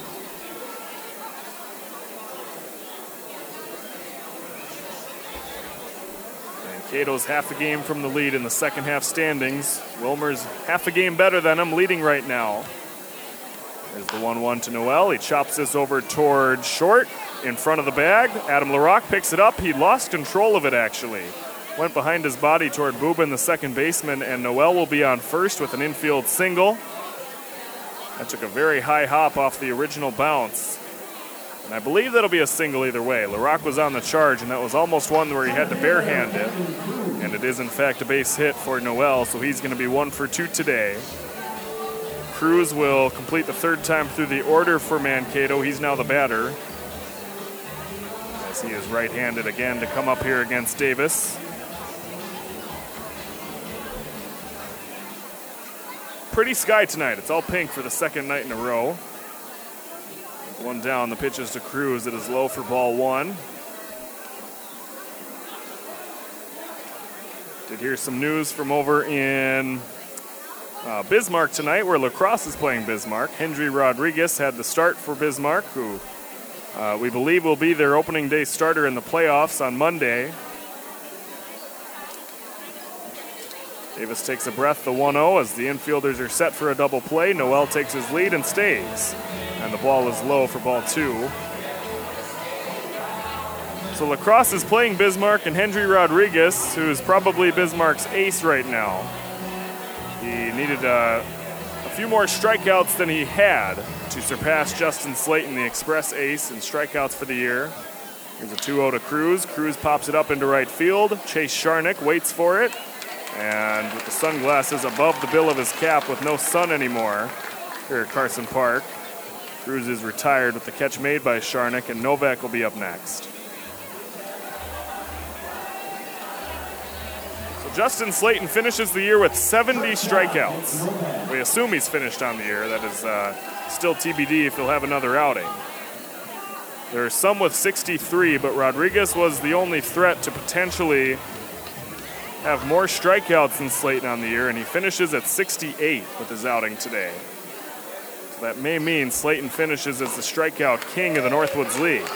Here's a swing and a miss from Novak at the first fastball down toward the knees here from Davis, and it's 0 1.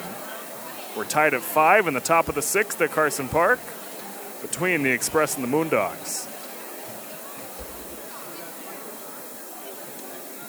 Novak's one for two with the walk. He scored in the fifth. Here's the 0 1 pitch. It's low for ball one from Davis to him.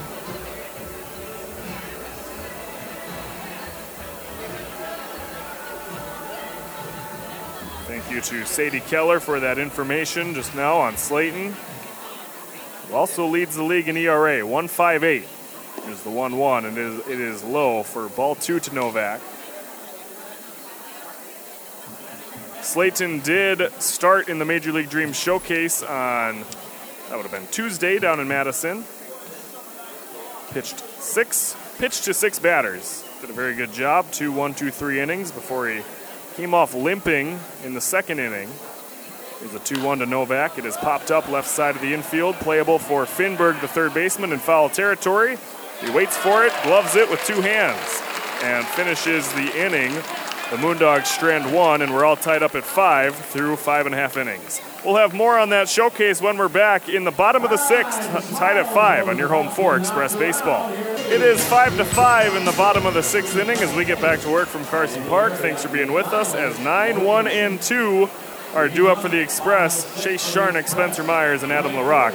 In, as you heard it, the Woodman's home run inning, bottom six, it is James Veith. I believe I'm pronouncing that correctly. Apologize if I am not to James. He's from Eau Claire, and he's our participant tonight in the Woodman's Markets home run inning. First batter's Chase Sharnick, the lefty. He takes a fastball high from Connor Campbell. The pitcher here for the Moondogs in his uh, third batter, he's facing out of the bullpen. And it's 1 0. It's a righty to a lefty matchup, and they were successful last night when Stephanie Yang won a $100 gift card to Woodman's in Altoona because we had an express player, Nick Bruiser, hit a home run that inning. Here's the 1 0 to Sharnick off the inside of the bat. He grounds it softly back to the mound. Campbell picks it up, throws it underhand to first to retire Sharnick, and it's a 1 3 out. That finishes the Express's third time through the order, and Myers will be up next. So if an Express player hits a home run this sixth inning, James will win a $100 Woodman's gift card. For your chance to win, visit the kiosks at the Woodman's in Altoona. They have the largest grocery selection in the state and the best prices too. That is Woodman's with low prices every aisle, every day. Spencer Myers is up. He is a switch hitter batting left, and he squared for a bunt and actually fouled it off. The bases are clear. He saw the third baseman, uh, back a little bit, squared for a bunt, and just got a piece of it fouled. Noel, the catcher, tried to pick it up off of a hop and fire to first, but he grabbed it in foul territory, according to Pat Crowley, the home plate umpire.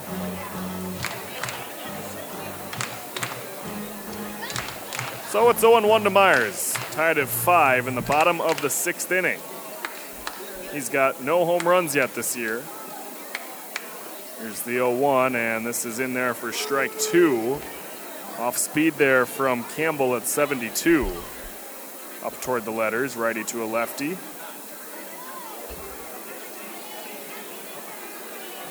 Myers does not have any home runs because he's been the table setter.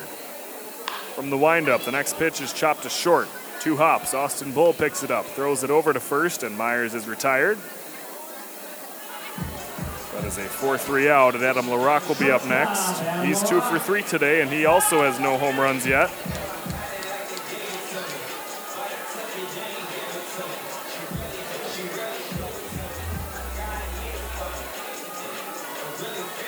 Front of a large crowd here at Carson Park. It is Adam LaRock to try and put the Express ahead. Here on this beautiful Thursday evening. It's two down, righty to a lefty. LaRock takes it low and away for ball one. Oh, that's called for strike one. Beg your pardon. That's 73 miles per hour. Talked about the showcase just briefly before the break. That was on Tuesday where Justin Slayton, first year's the 0 1 pitch, it's low and away for ball one at 78. A changeup there missed from Campbell. Uh, Slayton pitched two clean innings of work and then came off the field limping after his sixth batter, who was Eli Wilson for the Stingers, on a ground ball to first base. It's one and one. LaRock chops this to second. Austin Bull picks it up, throws to first again, and that is a one, two, three inning for the Express in the sixth. But uh, the field was a little uneven, and that's why Slayton fell. So we await to see if he's okay. But uh, either way, the season's almost to a close, and what a year for him! A 1.58 ERA for him if he is done. It's five to five through six innings. We'll have the seventh when we're back at Carson Park on your home for Express Baseball. We're back for the seventh. Isaiah Davis is back to work on the mound for the Express as we are tied at five. The Moondogs will send two, three, and four to the plate. And I'm going to pass it over to Pete Knutson, who's kind of a big deal. People know him. Thank you, Ron Burgundy. Yes. Uh, we're back here for the top of the seventh inning, tied at five. Austin Bull, Zach Wiley, Kyle McDonald, your due up batters. All right, I got one for you here. Okay. The bank's been after me like flies on a rib roast. This is a tough one. Ooh, Bank's been after me like flies on a rib roast. It's a really tough one. It's okay if you don't get it. Hmm. I don't know. Vacation, Dan Uh, Aykroyd. Gotcha. There's a fastball in for a strike here to the left-handed batting Bull, and it's 0-1. If you haven't listened, Ryan likes to do some movie quote trivia on me as he tosses me the broad- broadcast, and uh, I've been a little bit uh, a little bit down lately. I had a yeah, real well, strong start. Yeah, well, that's just like your opinion, man. Thank you. That that that is quite possibly that is my favorite movie, Big Lebowski. and that is I'm, I'm happy that you found a quote, Ryan, that uh, didn't have the F word in it. So uh, good job, man. Wasn't easy. There's a I think there's a, an F word count on the Big Lebowski, and it's something like a, at two three hundred something like that in that movie. So good job, well done. it's an 0-2 count here on Austin Bull. Hitting from the left side, he's 0 for 3 tonight.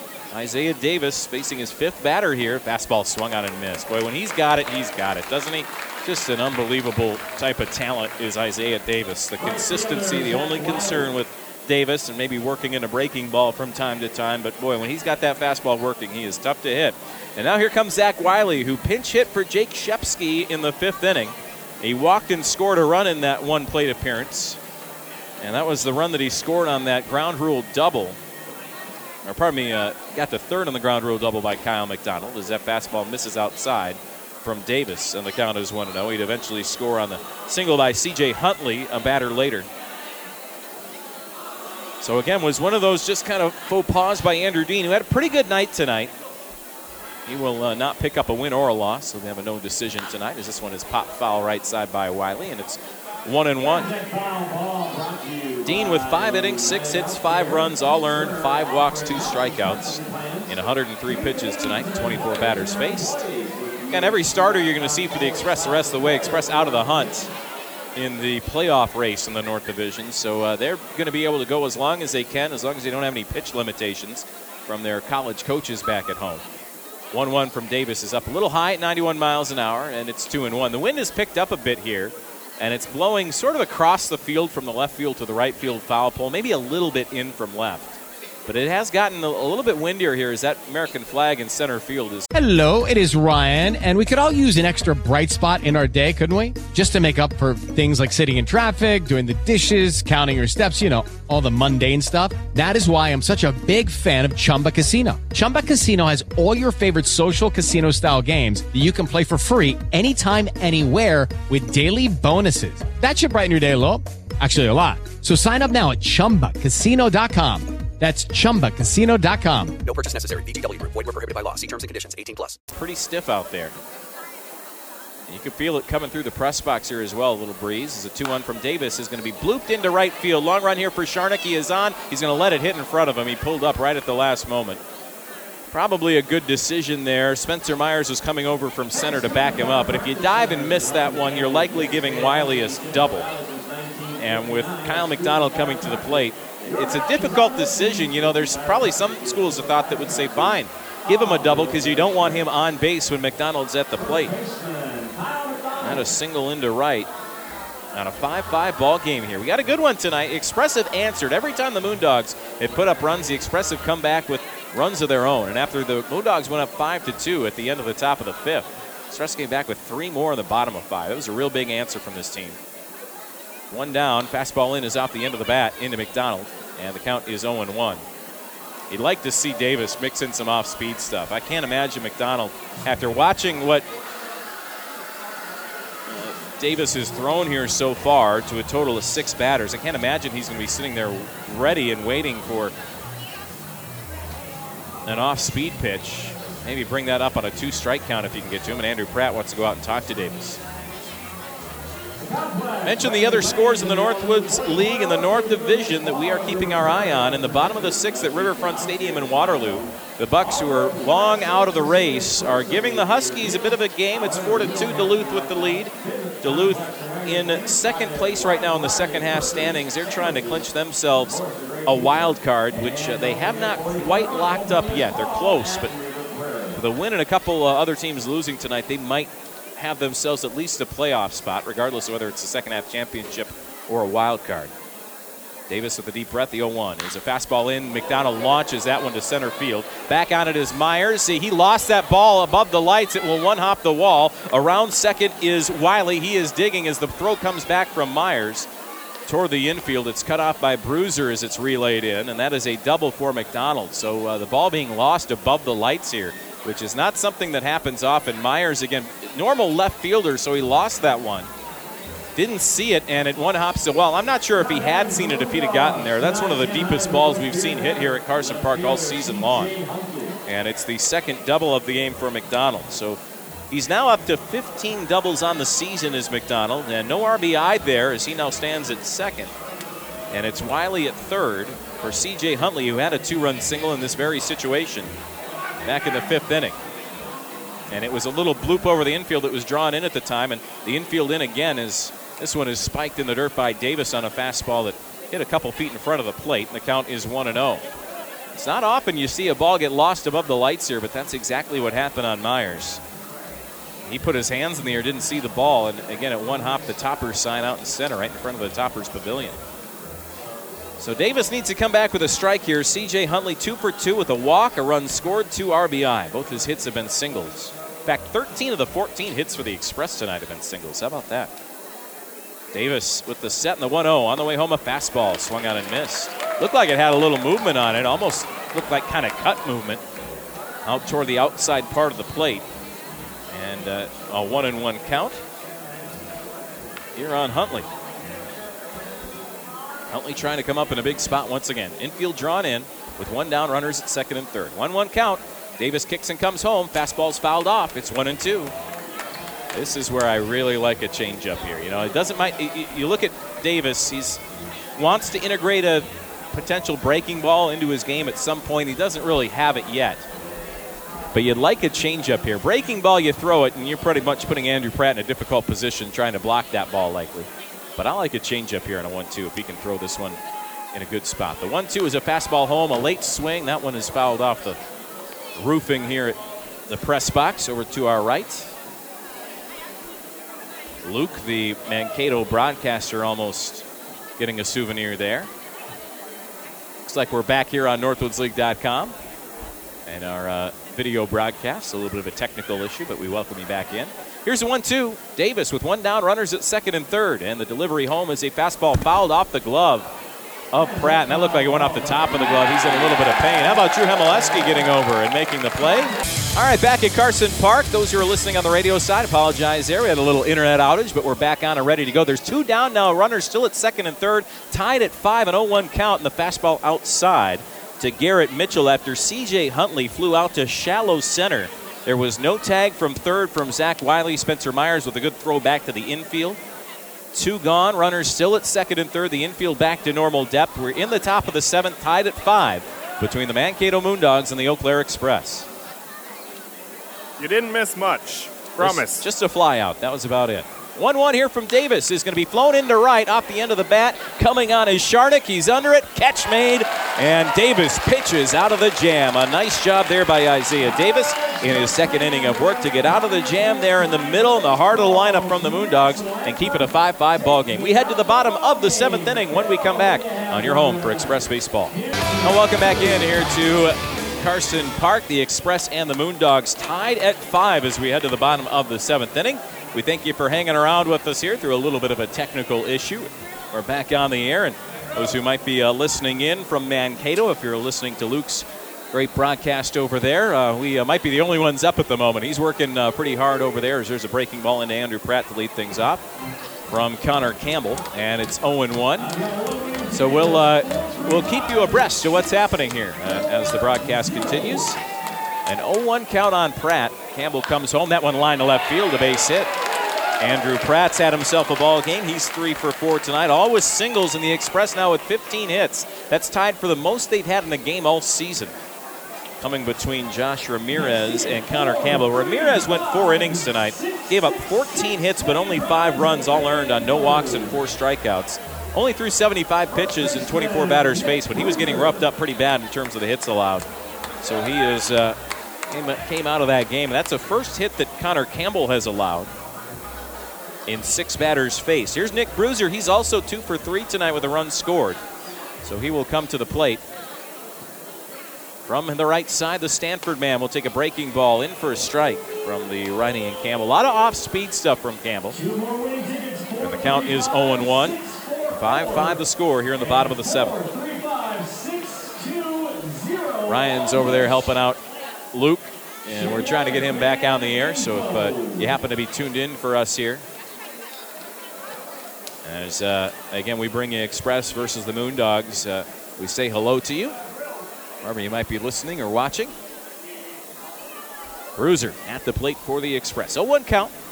Nobody out here in the seventh. Breaking ball. He fouls this one off the glove of Sean Noel, the catcher for the Moondogs, and the count is 0 2. Moondogs stay in town tonight, and they will play the Express in a 7:05 ball game tomorrow night. First pitch will be on the air at 6:50 to bring it to you here on Classic Rock 92.1, rock921.com, and of course the iHeartRadio app. You can download it. You can bring it with you anywhere in the world and listen to Express Baseball. We've got our previous games up there as well that we post on our podcast channel.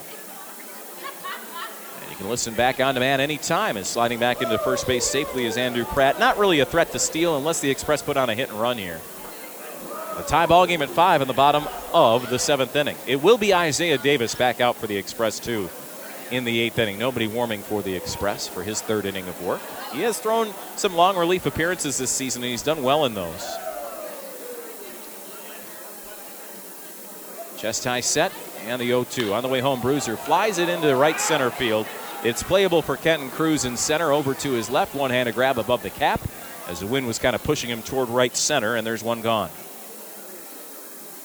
Fly out to center for the first out of the bottom of the seventh. Pratt stays at first. Here's Ryan Bishop had a big RBI bases loaded single in the fifth.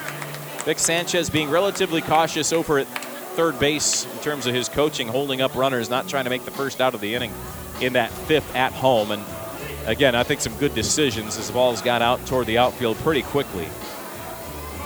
But the Express did score three in that fifth inning to tie the ball game at five, and now we still stay tied here with Pratt on at first and Bishop at the plate. He will take an off-speed pitch in for a strike at 74 miles an hour, 0-1.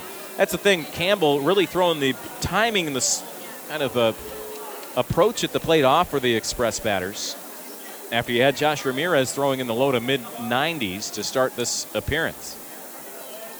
Or to start this ball game, rather, for the Moondogs. Chin high set in the 0 1 is going to miss low and in. Another change up there at 74 miles an hour. It's 1 and 1.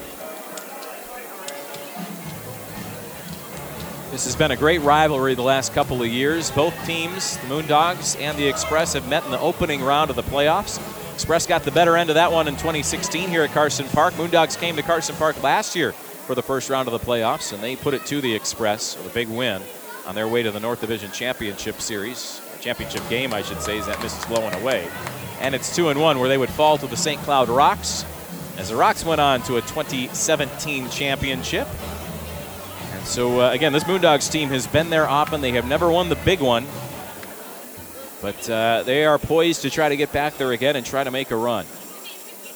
Leonard High set the 2 1. Again, a breaking ball outside to Bishop. That's a great eye at the plate. 3 and 1 now the count with one down. And the wind blowing from left to right, so right handed batters not in good shape if they try to pull this one toward the left field fence.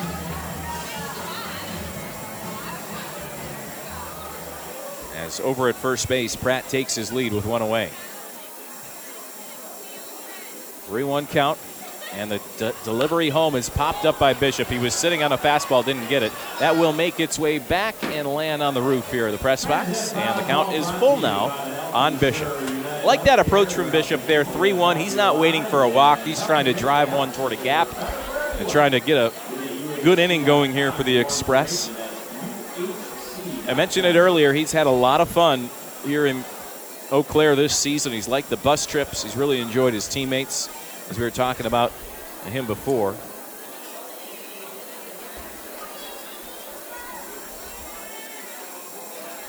So we'll see what Bishop can do on a full count with one away. Pratt takes his lead at first. Bottom of the seventh, tied at five. Campbell sets, comes home. The 3 2 is going to be grounded. Left side should be two. Novak is on to second to bowl for one. The relay to first is in plenty of time. 6 4 3 double play, and that is the inning. So a hit in the inning for the Express, but no runs, no errors, nobody left. We're through seven, tied at five. We head to the eighth after this on your home for Express Baseball. Well, we appreciate you being with us here as we go to the top of the eighth inning. My name is Ryan Russell. Pete Knudsen is my broadcast partner, but he will be back here in uh, a little bit. We've had some, uh, this has been kind of uh, interesting. The internet, all of a sudden, I guess, for this entire area has gone down.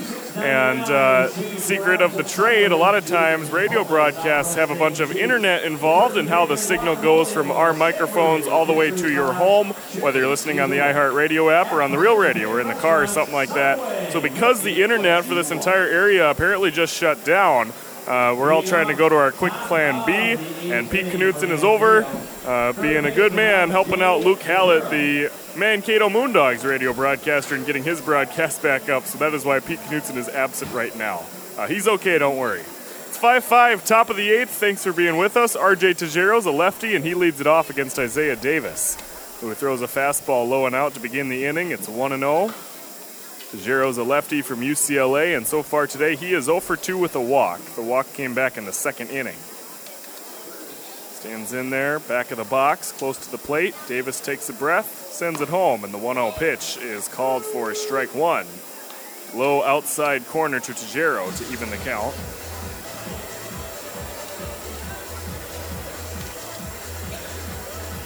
Tajero, Noel, and Cruz are the first three batters here this inning for Mankato. As we're all tied up at five, no runs have been scored since the fifth inning. Davis throws a fastball. It's fouled back by Tajero. And now it's a 1 2 count.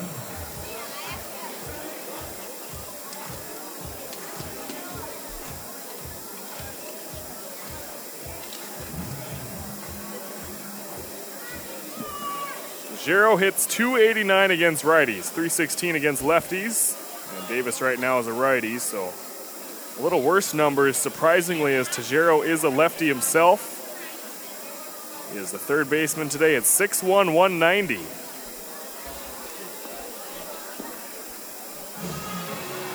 And now this pitch is low for ball two here on Tajero, who is taking, and that evens the count two and two.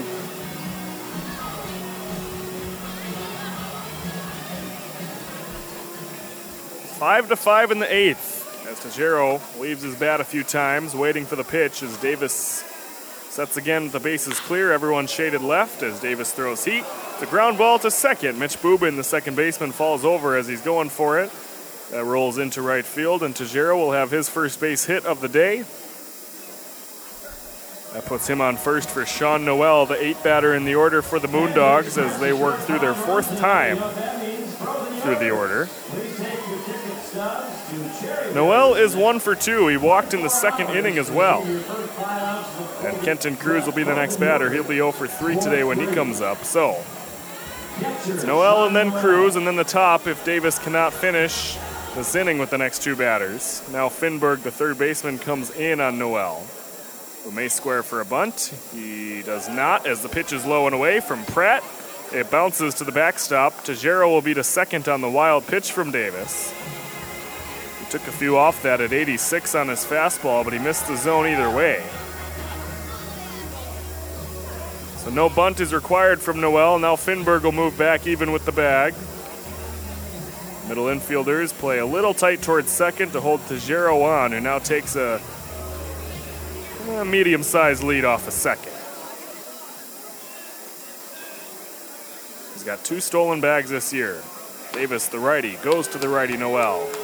Pitch is called for a strike at 85 on the low inside corner.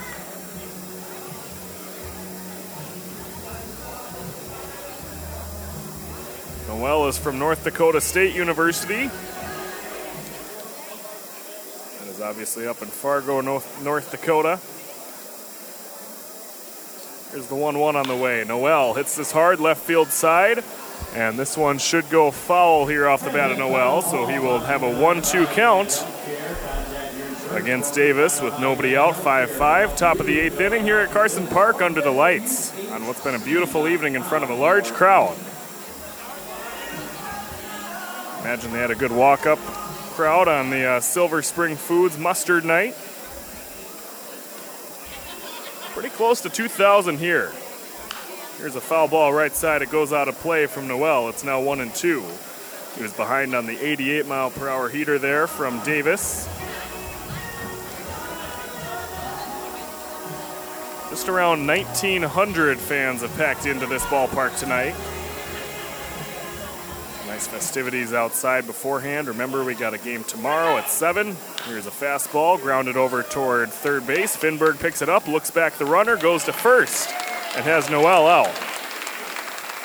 So Tajero stays on second. Well done there by Finberg, the third baseman, and now there's one away. Remember, 7 o'clock tomorrow, first pitch for game two against the Moondogs. And then 6.30 on Saturday against uh, St. Cloud. The Rocks are coming in, and then 2 o'clock p.m. on Sunday to finish the Northwoods League season. There will be no playoffs, unfortunately, for the Express, but it'll be a fun finale to the season against the Rocks. 5 5, top of 8. Kenton Cruz is up. The nine batter in the order on the first pitch. Lines it into center field. That is caught by Spencer Myers, the center fielder today. He quickly sends it back in to retire Cruz for the second out and keep Tajero on second. And there's two down.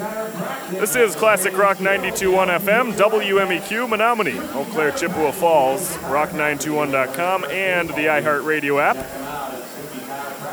Nick Novak is up for his fifth trip to the plate today.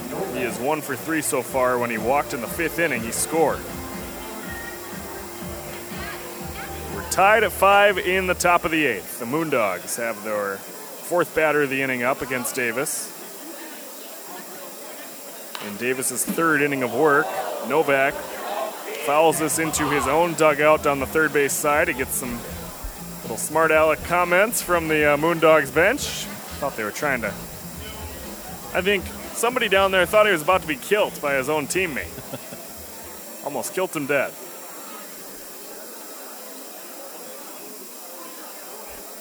Davis gets his sign from Pratt. Fires to Novak. Another fastball. He checked his swing. There's an appeal to third base umpire Gavin Oakley, who says he did not go.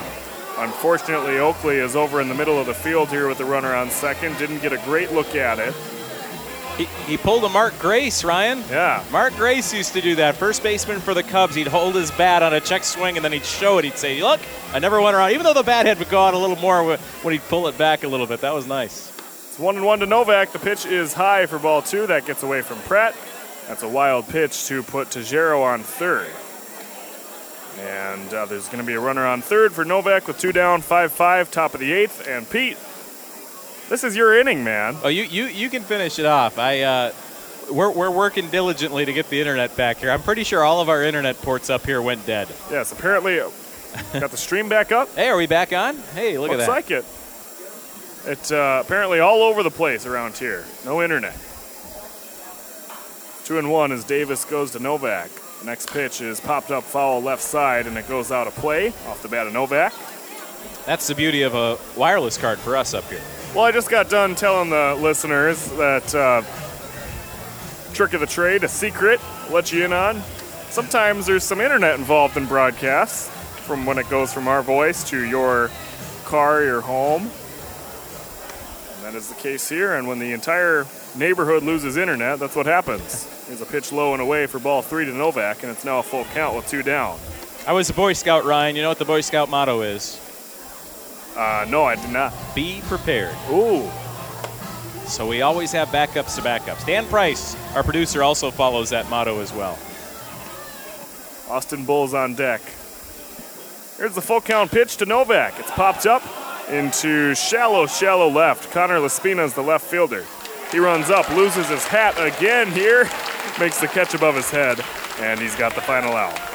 Well, the uh, Moondogs have a guy on, a leadoff single. He was eventually stranded at third, and the game re- remains tied 5 to 5 as we go to the bottom of the eighth. Laspina, Bubin, and Finberg will bat first when we're back on your home for Express Baseball. Thanks for being with us. Bottom eight's coming up, and the first pitch is in toward Connor Laspina at strike one, and this is the Domino's winning inning. So if the Express score this inning, text 96893 the word Domino's for free pizza if you're one of the first two. Laspina has the 0-1 count. The pitch is in from Connor Campbell. It's now one and one on the fastball. Well, Pete, Luke Hallett is the Mankato broadcaster. You saved his life and his day. You got him back up and running on the radio in Mankato. Thanks to your diligent work over there, fixing the internet. And uh, I'm going to pass it off to you for the rest of the game. I appreciate it. There's Laspina flying one into center pretty deep here. Cruzo is after it, the wind kind of knocking it down. And he'll make the catch, and there's one away for Mitch Boob and Scott Finberg to follow there. Here in the eighth, Express needing a run to try to take a lead to the ninth inning. Tied at five here between the Moondogs and the Express. And well, as much as I love to take credit, and the reason I'm not going to take credit is because I'm pretty sure the guy who actually did help out with the fixing is probably listening over in the uh, booth next to us. Annie Dvorak, our CFO, is running around resetting some routers and whatnot. So uh, we'll give him some credit for Luke too. As that fastball misses high. I did run a long Ethernet cable and plugged into a couple things. It's about the most that I did during that uh, break. But I'm glad he's back up and he was doing a recap when I ran over to make sure he was back on. So I probably messed up his recap, but nonetheless, he's back on and good to go. 1-0 is a breaking ball low. The count's 2-0. That's what we do. We help each other in the in the. Judy was boring. Hello. Then Judy discovered ChumbaCasino.com. It's my little escape. Now Judy's the life of the party. Oh, baby, Mama's bringing home the bacon. Whoa, take it easy, Judy. The Chumba life is for everybody. So go to ChumbaCasino.com and play over 100 casino style games. Join today and play for free for your chance to redeem some serious prizes. chumba ChumbaCasino.com. No purchase necessary. Void where prohibited by law. 18 plus terms and conditions apply. See website for details. Broadcasting world. He took it pretty well. I was over there. I'm so sorry, man. I'm so sorry about this. I'm so sorry. He's like, well, I don't mind. I kind of like just watching. well, he got to do that for an inning. 2 on the way to Bubin is off the end of the bat. That's got some wicked spin. It's back into fair territory. McDonald kicks it and picks it up at the first base bag, and there's two gone. Off the end of the bat, how many times have we seen that this season where a ball will go from foul territory to fair territory with that kind of awkward reverse spin is of what you might expect. In fact, the third base umpire, Gavin Oakley, came over to check out that ball the way that it was hit off the end of the bat by Bubin. It's an unassisted play by McDonald at first. Scott Finberg now at the plate. He's 0 for 3. They have stories about the old polo grounds where the groundskeeper would purposely slope that lane toward first to, you know, induce a few more fair balls. That is not the case at Carson Park. That was just big spin. Breaking pitch is in to Finberg for a strike. You mentioned Luke being calm over there. It's one of the coolest stories I heard. At Al Michaels talking about Frank Gifford back when they did Monday Night Football broadcast when Frank Gifford passed away.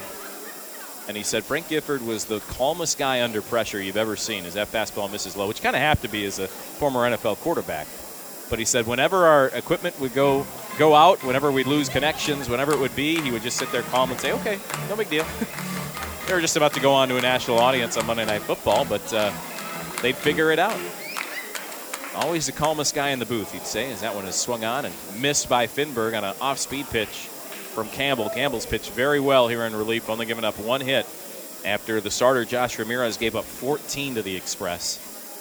And a 1 2 count now here on Finberg with Sharnick behind him. But again, this a lot to come back from this count and try to get a two out rally going here for Eau Claire. The windup from Campbell to 1 2. Fastball line hard into left. It's right at Huntley. He'll make the catch. Barely had to move. Got it about knee high as he kind of went down into a crouch to make the catch. We're headed to the ninth, tied at five. Back after this on your home for Express Baseball. All right, back here at Carson Park, we are headed to the ninth, tied at five between the Express and the Moondogs. This has been a barn burner here tonight, and Austin Bull's going to lead things off once again against Isaiah Davis, making his way through the lineup for the second time here in relief of Andrew Dean. Bull, Wiley, and McDonald, your due up batters. This is uh, the heart of the lineup here for this Moondog team, hoping to get themselves to the playoffs here. And they need a few wins to do it. This fastball grounded up the middle. That one will get through and past Adam LaRock into center field. Bull with the single up the middle. In front of 1,897 fans here tonight, swinging some, singing some "Sweet Caroline." My favorite song. Everybody's favorite. And Zach Wiley now to the plate here for the Moondogs. A couple things about the Moondogs right now. Their bus driver has got the bus running outside the front doors of the stadium. Oh, so he thinks So it's he's- ready to go. He thinks he thinks this game's almost over. It seems. Uh, so that's uh, he's confident they're going to score a few in this inning and then have a quick bottom nine. That's not the plan for the Express. Davis comes home, flown into right center field. Can of corn out there for Myers and Sharnick coming together. Myers from center makes the catch, and there's one away. Think about the weight of this situation, though, for the Moondogs. They're a half game back from the Willmar Stingers here in the second half standings. This is a huge game, as everyone will be, to finish out this season here for uh, these Moondogs. Quick take a look at the Willmar score. They're still ahead two here on the Honkers. Four to two is the score in the seventh inning. So, if the Stingers win that game, they will be no worse than best in the North Division in the second half. But Mankato, if they can win this game and Rochester can come back, then they'll take first place over the Stingers. Remember, Duluth and La Crosse are right there. Duluth's ahead of Waterloo, and La Crosse is way ahead of Bismarck. La Crosse is number one enemy for Mankato right now.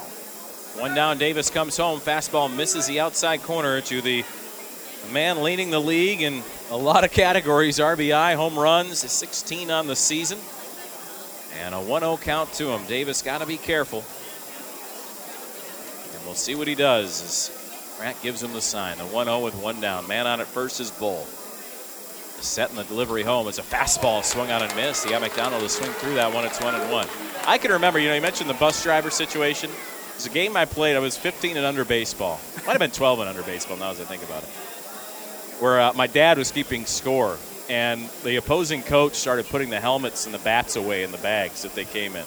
They were up by like four or five runs. We were the home team.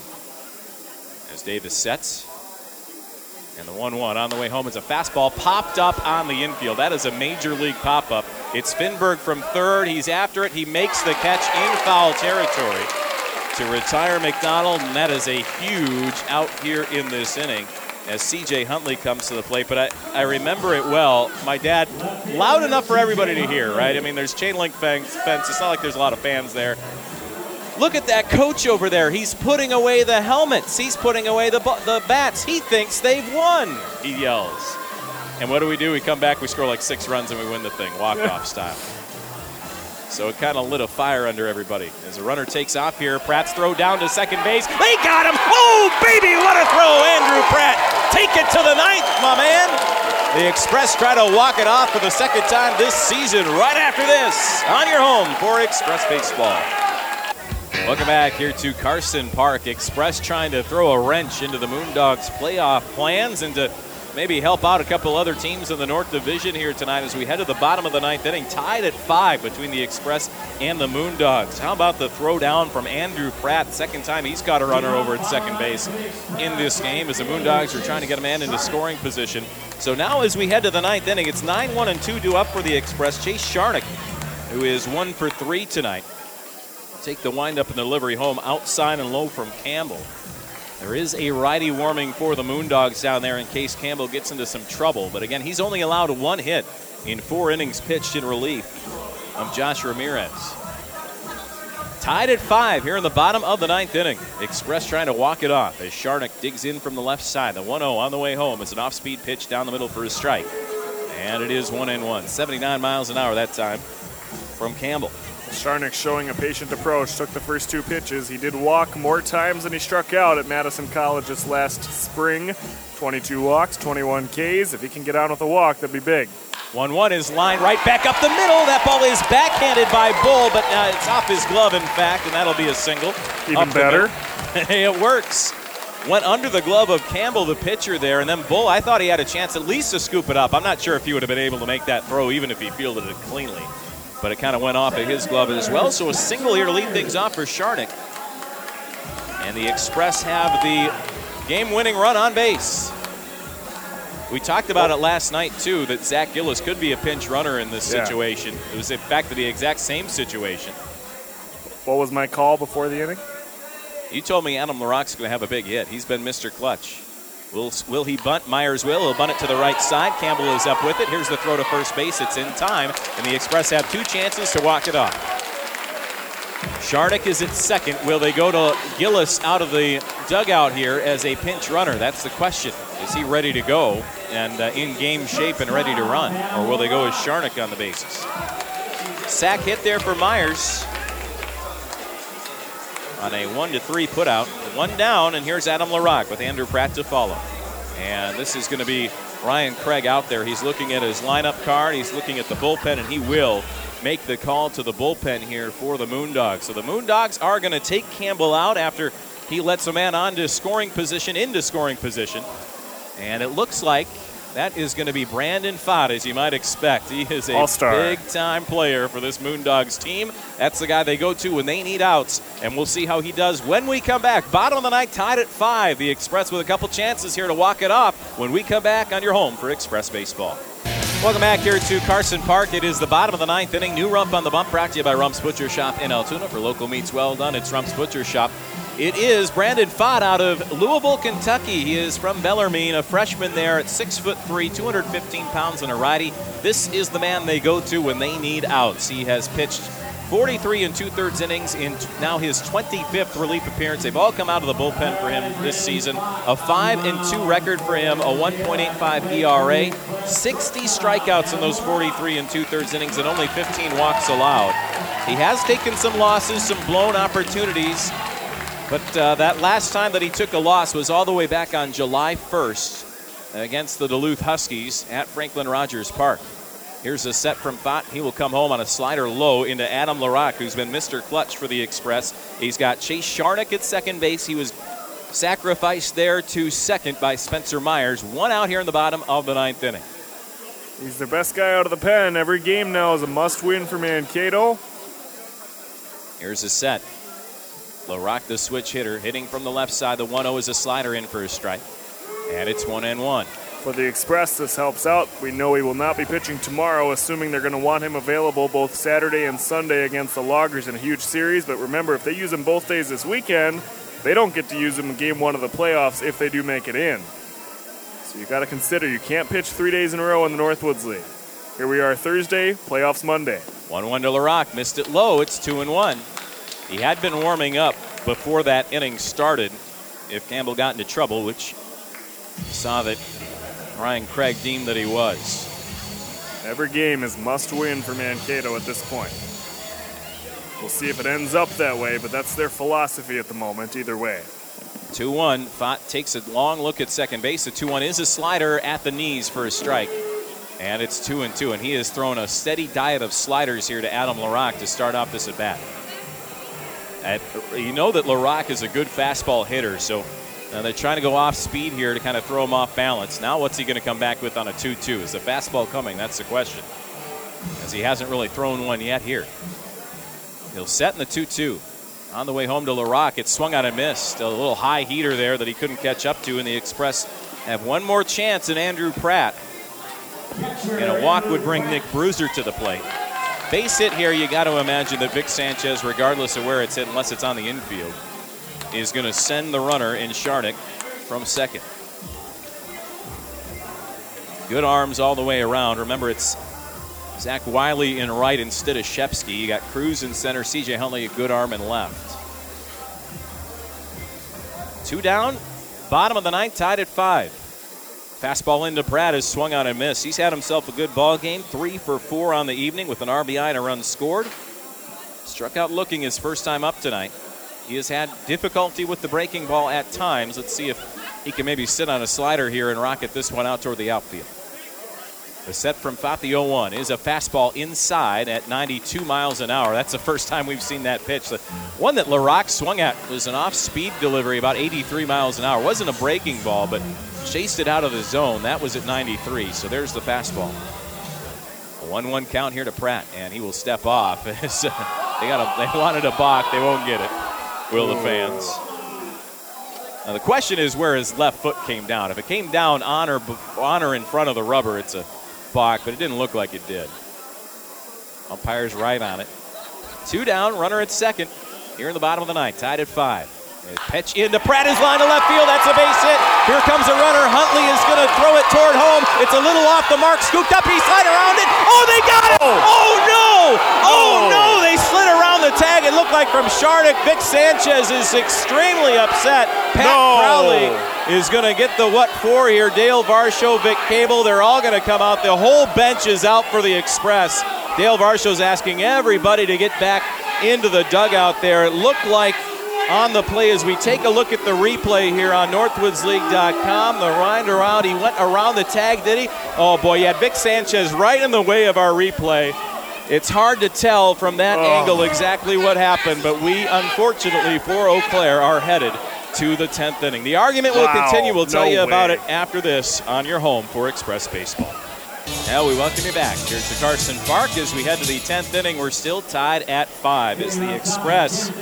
Well, they uh, had a play at the plate and unfortunately didn't go the Express's way. It was, again, Sharnick coming around third base. Vic Sanchez sent him. CJ Huntley made a throw that was pretty far off the mark. Yeah, it wasn't a great throw. Uh, give a lot of credit to the catcher, Sean Knoll, to go and field that ball. He dove out for a tag on Sharnick.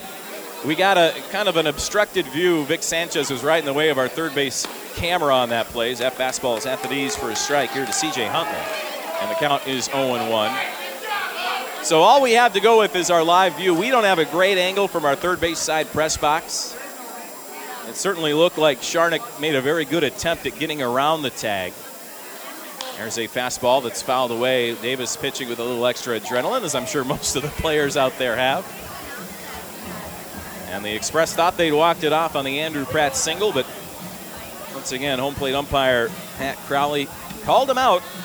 Well, I loved the uh, leadership from Dale Varsho, actually. I'll say this. 0-2 from Davis is hit hard over to the left side. Up with it is LaRock. Throw to first base is in time. Nice stretch by Bruiser over there to get the out, and there's one gone. The entire Express dugout came out onto the field thinking they'd have a walk-off, and then when the, you know, call came in that the guy was out, then they kept walking out there back toward the umpire, and they had everybody yelling at him. Victor Sanchez as well, the third base coach, and uh, Dale Varsho walked out, said, "Everybody back to the dugout. This is my job. I'm gonna have a conversation with them like a man." And uh, we assume he's got a better view of it than we do. He's up there real, real close. Pat Crowley, that home plate ump. So what can we really say in that situation?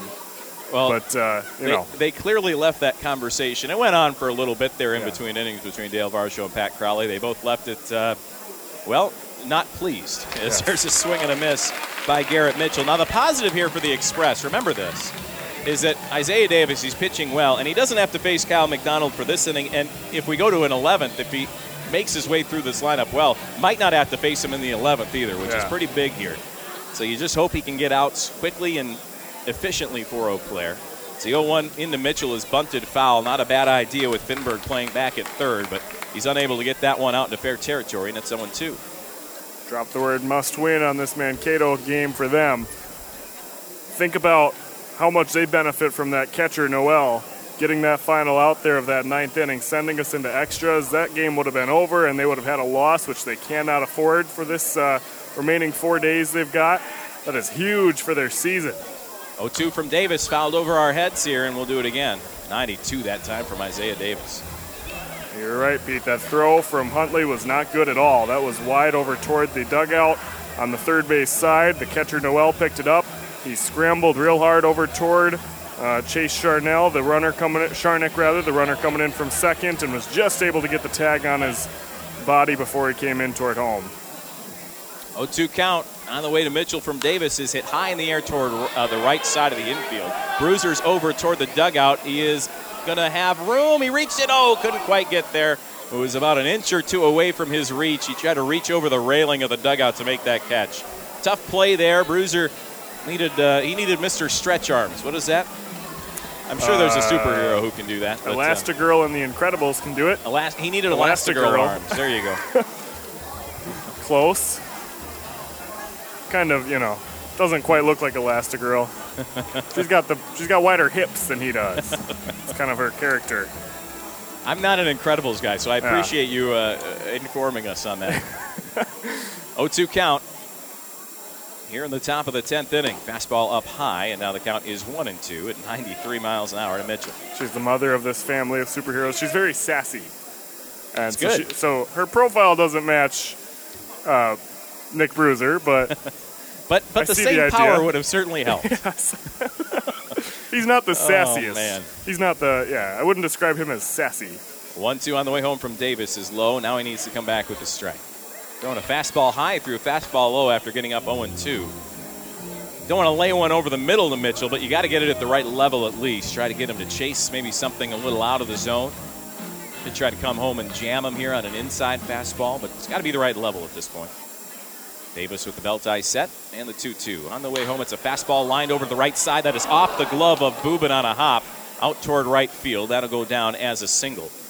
And the Moondogs now have a base runner with one away, and RJ Tajero coming to the plate. And as we mentioned, you know, every batter here, you'd like to see the Express obviously walk it off in the bottom of the 10th inning, but every runner that the Moondogs get gets them closer to Kyle McDonald. And this is, again, this is why I voted for Kyle McDonald for MVP, because all I can think, and, and we're on what? The seventh batter. McDonald's in the four spot. He was the last out, or at least uh, not the last out, but the last man at the plate was recorded there in the ninth inning. And all I'm thinking about is him, Kyle McDonald, and where he's at as Davis comes home and a fastball outside. Not to say there's not a lot of other good players in this lineup for the Moondogs, but he is just that good and that powerful at the plate. As Mitchell stands at first base with the fastball from Davis and with the arm from Pratt, you can't imagine that Mitchell's going to take off at least with one out. Now, at two out, he might try to go. That would be a typical Ryan Craig decision. Davis comes home, fastball's right down the middle for a strike, and it's one and one. Got a good one tonight. Yeah, we do. extra do. innings. Second night in a row. Express are 0 4 in extra inning games this season. Trying to turn that around. Express just haven't been able to figure out in extra innings. Mankato on the season 4 and 4 in extra inning games. They've had a lot. Fastball misses the outside corner, and it's 2 and 1. Didn't miss by much. It is Manny Castellano warming for the Express. We get a great shot of him there. Christine and I are starting to think just alike over there. Or maybe it's Jim. Jim was the one who was switching the camera. No, Christine. Oh, was. Christine. This is it's what happens when you spend this many games together over here. I was thinking I'm going to tell tell everybody who's out in the bullpen, and she switched to a shot of it on NorthwoodsLeague.com. Great job. 2-1 on the way home from Davis. Swing and a miss. Took a little something off that one on the high side of the zone. Tajero wanted to park it out on the fan deck. Couldn't do it. It's 2 and 2. Tajero one for three tonight. With a walk and a single, he has not scored. He was stranded at third back in the eighth inning after advancing there on a couple of wild pitches. Can Davis get a couple more outs here in the top of the 10th, tied at five. Setting the delivery home. Fastball misses low. It gets away from Pratt. And down to second base goes Mitchell. So now the count is full. It's a 3 2 count with one away. Davis a little upset with himself there. Pratt, I'm sure, a little upset with himself too. And now the go ahead run here for the Moondogs is in scoring position for Tajero. Can Davis deliver a strike? That's what he needs. Payoff pitch. Davis looks to second. Top of the 10th inning. 3 2. Fastball grounded right side. That'll advance the runner. Up with it is Mitch Bubin. Throw to first base is in time to get the out. To third base goes Mitchell. And it'll be up to Sean Knoll, who made the great play to get the out on the Express in the bottom of the ninth to try to give the Moondogs the lead for the first time since the fifth tonight. I'm calling this 10th inning, Ryan, and I'm remembering that we typically toss it to you in the 10th. Oh, inning. yeah, I forgot about that. I just thought about it right now. I'll give you the 11th. How about right, that? we'll do that. If we get there. Shoot, my bad. Well, you were going over and conferring and checking. We've been all kind of a little off balance after the internet. Uh, yeah. Apparently, in all of Eau Claire went down. No, just in the neighborhood, right? now there is a pinch hitter here. It looks like for the Moondogs. It will not be Noel. And so at the plate here is Josh Elvier. Josh Elvier out of Houston, the University of Houston, and originally from kind of Texas. Set here from Davis, fastball in, misses low, and the count is one and out. Now they do have Castellano ready if they wanted a lefty-lefty matchup here, but the way Davis has pitched, you know, he's he's pitched very admirably tonight. I think that might be a little bit of an undersell on how well Davis has pitched. Yeah. With uh, four and two thirds scoreless so far, but a man on at third. The 1 0 is high and away. Now there is a base open for Elvier, with Noel now out of the game. And so you'd likely end up seeing Evan Klugerman come in to catch in the bottom of the 10th inning. The uh, most impressive part for Davis, too, is velocity staying up there, plus 90 here in this 10th inning, and this is after he's thrown a bunch of scoreless frames in a row. He's been real good. This looked like a starter. Two on the way home is there for a strike at the belts. Two and one. 91. Even more impressive, he's done it all with like basically just a fastball. Maybe a few off-speed pitches thrown in here and there, but really, all fastball in these Moondogs, and they can't figure him out. Uh, We've talked about it. You know, Davis, he has so many skills and he has such a great arm. And when he's locating well, he is so difficult to hit. 2 1 is a fastball swung on and missed. It's 2 and 2. 1,800 plus wanting the final strike here in the top of the 10th to get the Express to the bottom of 10, still tied at 5. 16 hits for Eau Claire in this game, 12 for the Moondogs. We're tied at 5 here in the top of the 10th. 2 2 count. Man on at third is Mitchell. Davis takes a deep breath. The 2 2 on the way home is fouled over our heads here in the box, and we do it again. Well, you had a great ball game last night. That game that unfortunately didn't go the Express's way, but if you like your baseball, you had a heck of a ball game on a 1 0 Express lead that they gave up with two strike count in the top of the ninth inning to the Stingers. They'd eventually lose it 4 to 1 with the Express, but got another good one here tonight in the top of the 10th. 2 2 from Davis. That one is hit hard toward right, but it's going to hook foul. It had the distance to get out of here, that's for sure, down that short porch out in right field, but he got a little bit out ahead of it there to Elvier, and the count remains 2 and 2. And Davis will not make that pitch again, I can't believe. You're sitting fastball here, as we've said, because Davis is throwing mainly fastballs here tonight. And he was out in front of a 90 mile an hour fastball there from Davis. What can Davis do here now in a 2 2 count? He comes home with a Fastball. That one hit hard toward right. That one hooking, and it will get foul. That is a foul ball. Just got foul again. He couldn't straighten it out. He took the bat with him there, did Elvier. I think he knew it was foul off the bat. And one hopped out onto the fan deck there, and there's a group out there that just got a souvenir they're pretty happy about. We'd be happy with an out. They're up in the press box. That's the uh, obvious statement of the year award right there. What can Davis do to get this out? Is what he hopes is the final out here of the 10th inning. It's Mitchell at third. The Moondogs trying to get in the lead once again. Tied at five, top of the 10th. 2 2 from Davis. Missed it outside. 93 miles an hour from Davis that time, and the count's now full. Base is open. So you've got Kenton Cruz behind him. I'm not sure if there's a pinch hitter up in the on deck circle. We don't have a good view of it here from our press box. But a base open, so you don't necessarily need to throw something right down the middle here. Try to hit a corner if you want, and if you walk him, so, so be it. Here's the payoff. On the way from Davis, missed it outside, and he does walk Elvier. So now runners at the corners here for the Moondogs. Again, that's not the end of the world for Davis. And we'll see if it's Cruz. It is. Kenton Cruz at the plate on the righty righty matchup. Can't imagine they're going to go to Castellano here. Time is going to be called, though. Vic Sanchez is going to come out and talk to Isaiah Davis. It looked to me, Vic Sanchez now is looking over at Vic Cable and Dale Varsho as to whether they want to go to Castellano here. But again, I, I think you'd want to keep a righty righty matchup Don't think they've made the move toward Castellano yet. And now Sanchez, I think he pointed, so they are going to go lefty righty here. Interesting decision. Isaiah Davis shakes all the hands of his infielders. He pitched very, very well here tonight, and he deserves a big time ovation from this Express crew as he's going to give a high five to Manny Castellano before he takes them out for his warm up pitches. Here comes the ovation from the crowd.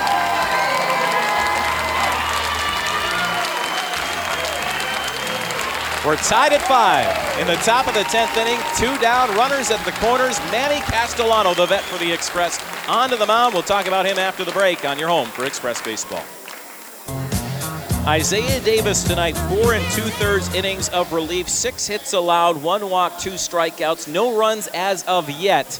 And now it is Manny Castellano onto the mound for the Express, the three year vet of Eau Claire. And he's been such a calming, leading presence in this clubhouse for the Express. And Manny Castellano is uh, having a conversation with the third base umpire in uh, Gavin Oakley. Not sure about what, and they uh, seemed to agree in the end. They wanted to get that ball out of there. They didn't like the ball that Manny Castellano was warming up with. And here we go. So it's Kenton Cruz at the plate. Now, interesting, the Express go to a lefty out of the bullpen here against the righty Cruz. Cruz is hitting 311 against left-handed pitching this season. As the runners take their leads, it's Mitchell at third, it's Elvier at first, and the first pitch home is a bunt. That is, was it a squeeze? Kind of a, uh, a bit of a safety squeeze there. It didn't look like Mitchell was really taking off at third. He certainly had a big lead over there. And now an 0-1 count as he fouls that one off. Manny Castellano out of the University of the Cumberlands. A lefty at 5'7", 175. He's been starting recently for the Express, but he comes out of the bullpen now for the seventh time this season on a 3.44 ERA. Chin high set, he looks toward first. The 0 1 on the way home from Castellano is low. It gets away from Pratt, and a run comes home. Wow. Down to second base goes Elvier at 6 to 5 Moondogs. Exactly what you couldn't have happen. I'm not sure how that's going to be scored. It looked like Pratt got a little bit crossed up there, and uh, it did go off his glove, I think, first before it hit the dirt. Not that it really matters at this point, as it's a 6 5 lead here for the Moondogs, and the Express are going to need a run in the bottom of the 10th. Well, almost had it in the ninth. It's just one of those seasons, unfortunately, as this one's rolled to the left side. That ball is grabbed by LaRock. Throw to first base is in time to get the out, and that's the inning. So one pitch and one wild pitch, the difference here in the top of the 10th. It's 6 to 5 as a run comes, comes home on one hit and no errors and one left. We're back with the bottom of the 10th. The Express need at least one when we come back on your home for Express Baseball.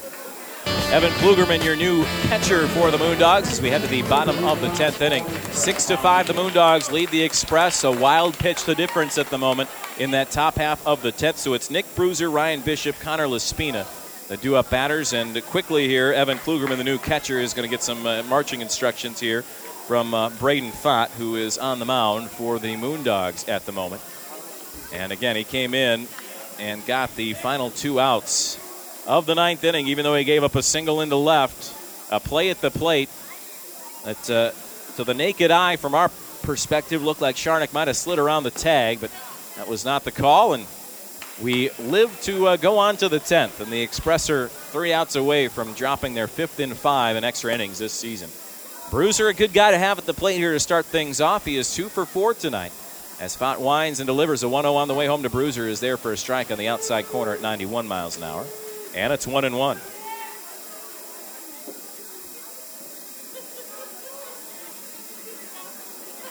What a performance by Isaiah Davis tonight out of the bullpen for Eau Claire. Unfortunately, the run is credited to him. In that 10th inning, is this a fastball home to Bruiser? Caught the outside corner. And it's one and two. And Bruiser can't believe it. He's got to take a little walk there to readjust. Some seasons things just don't go your way. Boy, has that been the theme of 2018 here for Eau Claire. Bounces, calls, hits, everything. One two on the way home to Bruiser down the middle for strike three. That one looked like it caught the corner, and Bruiser is retired looking one away. Here's Ryan Bishop. He's without a home run this season. How about now? Good time for one. Again, you know, Ryan Bishop's a guy, kind of keeps himself quiet at times, but when I talked to him today about, you know, we mentioned early in the broadcast about how much he's liked this summer. I mean, he just huge smile on his face. He couldn't get it off. He said, I've enjoyed this so much. And he'd love to enjoy it here with the base hit as that slider is going to catch the inside corner, and it's 0 1. Connor Laspina to follow. I know that Ryan Bishop's been one of the guys that's uh, come together and made a little group where they meet before ball games. It's a Fellowship of Christian Athletes group. 0 1 here to him is a slider outside corner for a strike, and it's 0 2. I just know that that's something that he's enjoyed. He's got the t shirts on often. I love to see that. Some of the players hanging out outside of just at the ballpark for the ball games. That's been really cool for Ryan Bishop and a couple of the other guys on the team. And uh, I am not surprised that he was smiling from ear to ear when you asked him about the experience because he's looked like he's enjoyed it. 0 2 is a fastball swung on and missed, and the Express down to their final out here tonight. Two gone. Here comes Connor Laspina. He's had a good night. How about three for four tonight? As he is in his second ball game for the Express. This is going to be a fun weekend for that. You know, you talk about the friendships these guys develop. Uh, it is going to be alumni weekend this weekend here at Carson Park. So you're going to see plenty of uh, ex-Express players. They'll be hanging out here at Carson Park and uh, getting to hang out together and uh, see each other again as Laspina swings through a fastball. It's 0 1. So we're looking forward to that. Hopefully, see a couple old guys I can remember. We're getting to the point where the guys start coming back here from how long I've been here. So you never know. A 1 to Laspina. Matt delivers outside. It's 1 and 1. Couldn't get him a chase. 6 5 Moondogs, bottom of the 10th. This is going to be, uh, you know what? The, the people really mad here Duluth, La Crosse, and Willmar about the Express not winning this game. 1 1. Laspina fouls it off, and the Express down to their final strike. Mankato, if, uh, now remember, all it's going to take is one swing of the bat. What did we see last night against the Stingers? Saw Never know. Homer, you know it. Laspina, maybe not with that kind of power, but he can certainly get something started here. He's got a good approach at the plate. He can make contact. He's a good contact hitter, which is the positive here in this situation against Fott. Two down, nobody on, bottom of the 10th. 6 5 Moondogs. A 1 2. Wind up in delivery. It's a check swing foul ball. And we'll do it again, and there it is. He didn't want to swing because he knew it was out of the zone, but even when he checks his swing, he makes contact. That's a nice play from him. Count remains 1 and 2. If he can reach, it would be Mitch Bubin, the do up batter. He could go to the bench here, maybe go to a guy like David Lamana to potentially come in. Off the bench to hit. There's the 1 2 on the way to Laspina. Swing and a miss. 6 5, the Moondogs beat the Express. And the Moondogs win game number five out of seven against Eau Claire here in the 2018 season. The Express will make their way out to uh, shake hands. And unfortunately, that's the way it goes down here tonight for Eau Claire. We'll talk about it on the post-game show right after this on your home for Express Baseball. Welcome back in here to Carson Park. The Express dropped the ball game in game one of the two-game series against the Mankato Moondogs, six to five in ten innings.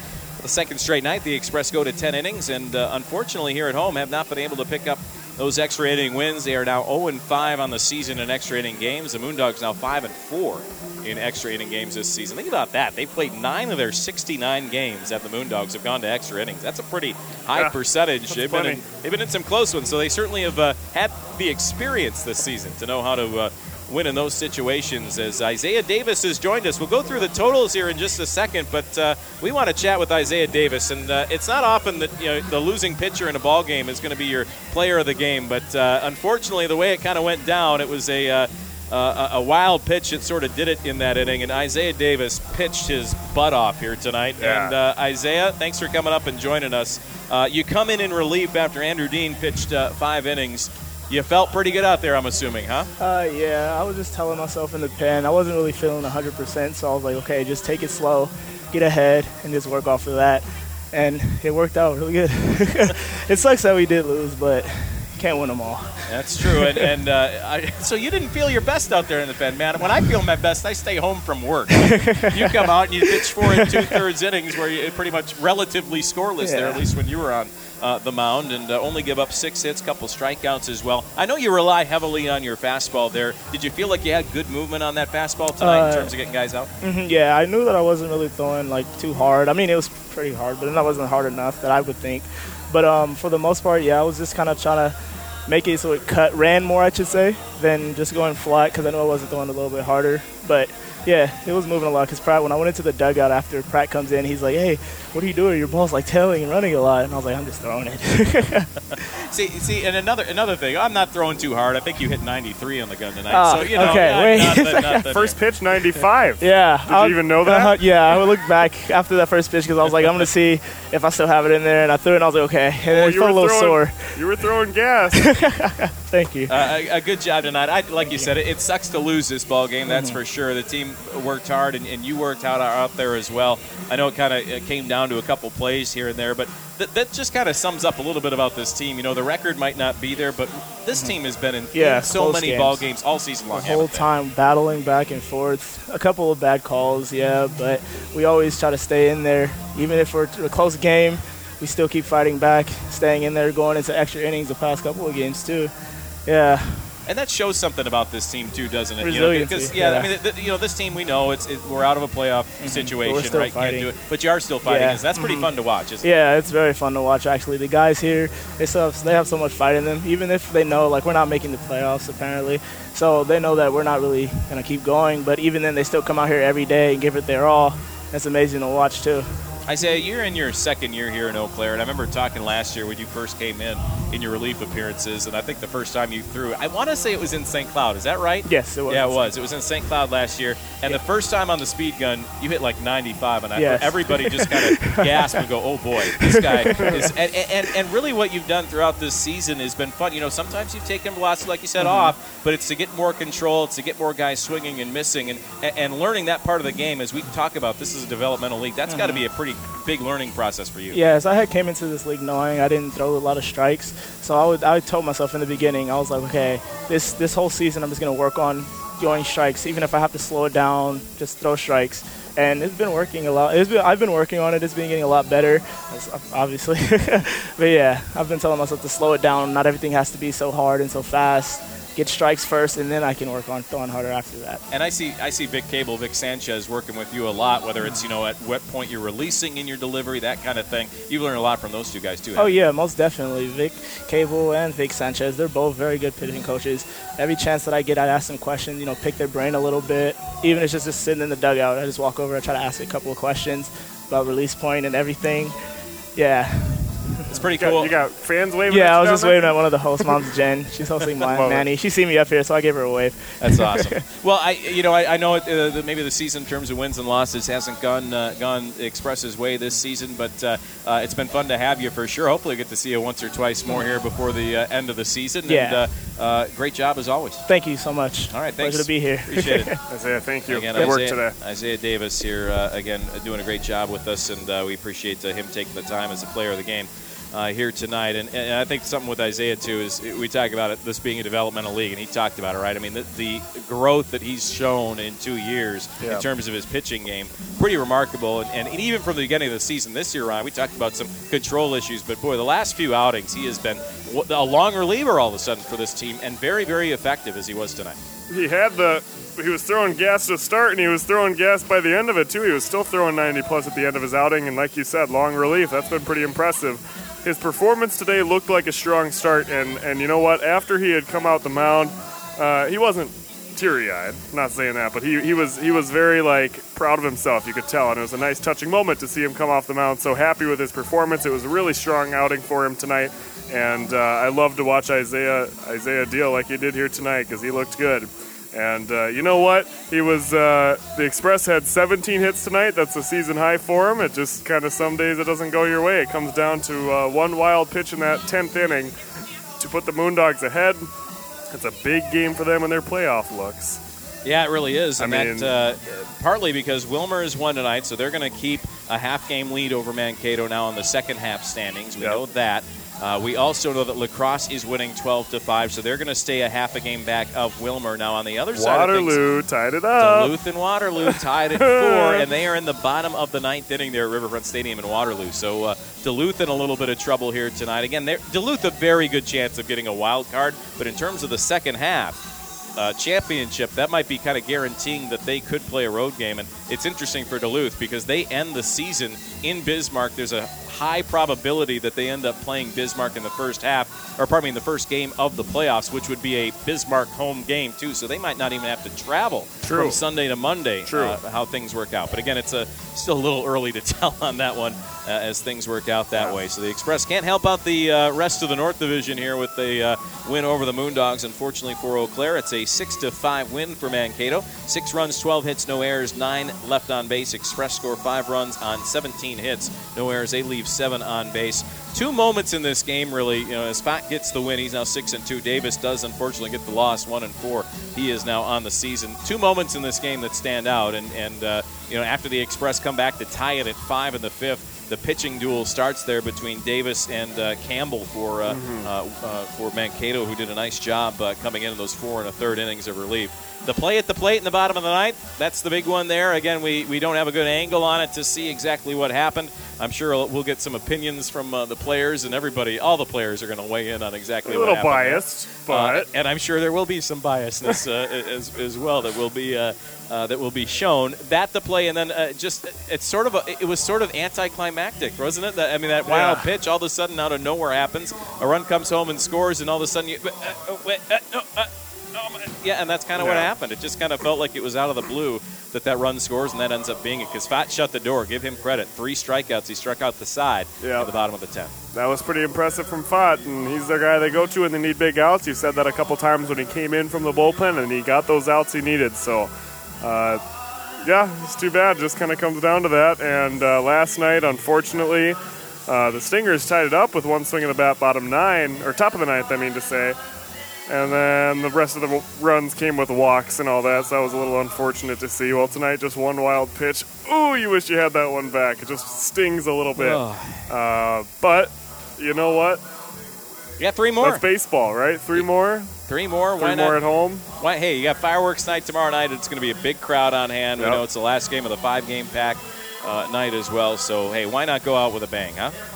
I think they can. I, I mean, we just talked to Isaiah about it. Yep. Every, I mean, they've been in it.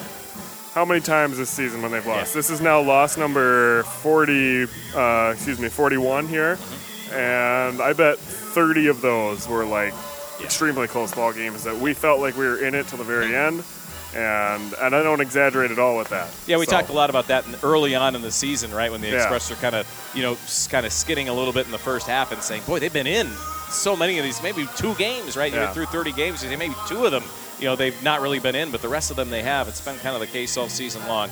Uh, for Eau Claire. So tomorrow, though, Carson Rudd, he's had some really good starts as of late for the Mhm. Express. He will be starting for Eau Claire. And on the other side, it will be Nathan Hickey out of Tarleton State, who's had some issues at times. So look at the pitching matchup. I think it's advantage Express tomorrow uh, in terms of that. And uh, a lot of the new guys contributing. So we, we could see something fun here tomorrow for Eau Claire against this Mankato team. I would, I think, count Fott out tomorrow out of the bullpen too. That's one so, less too. weapon for Mankato. We'll see. I guess they could pitch him tomorrow, rest him Saturday, then pitch him Sunday, and then game one of the playoffs. If they do make it into the playoffs, that would be one strategy to go with. But I would most likely believe Fott is out of their arsenal tomorrow. More advantage Express. Come out to the game, six, uh, seven o'clock. Seven o'clock. We'll be on the air at 6:50 to bring it to you. We want to give a special thanks to Isaiah Davis joining us in the post-game show. Our player of the game, Vic Sanchez, for joining us in the pre-game show. Sam's down there at the first base camera, still operating it. Christine and Jim do a great job up here in the booth on NorthwoodsLeague.com. We had some technical issues, but they blew right through it. They got everything going again because they know exactly what they're doing over there. So great job. And Dan Price also dealing with a few of our own internet issues up here, but he did a great job uh, producing the ball game tonight as well. And we'll see you tomorrow night, 6.50, pregame. We look forward to it here on Classic Rock 92.1. For Ryan Russell, I'm Pete Kadutz, and your final score from Carson Park tonight is Mankato 6, Eau Claire 5. Chris Connor, round and third and coming for home. Lucky Land Casino asking people what's the weirdest place you've gotten lucky? Lucky? In line at the deli, I guess? Aha, in my dentist's office. More than once, actually. Do I have to say? Yes, you do. In the car before my kids' PTA meeting. Really? Yes. Excuse me, what's the weirdest place you've gotten lucky? I never win and tell. Well, there you have it. You can get lucky anywhere playing at LuckyLandSlots.com. Play for free right now. Are you feeling lucky? No purchase necessary. Void where prohibited by law. 18 plus. Terms and conditions apply. See website for details.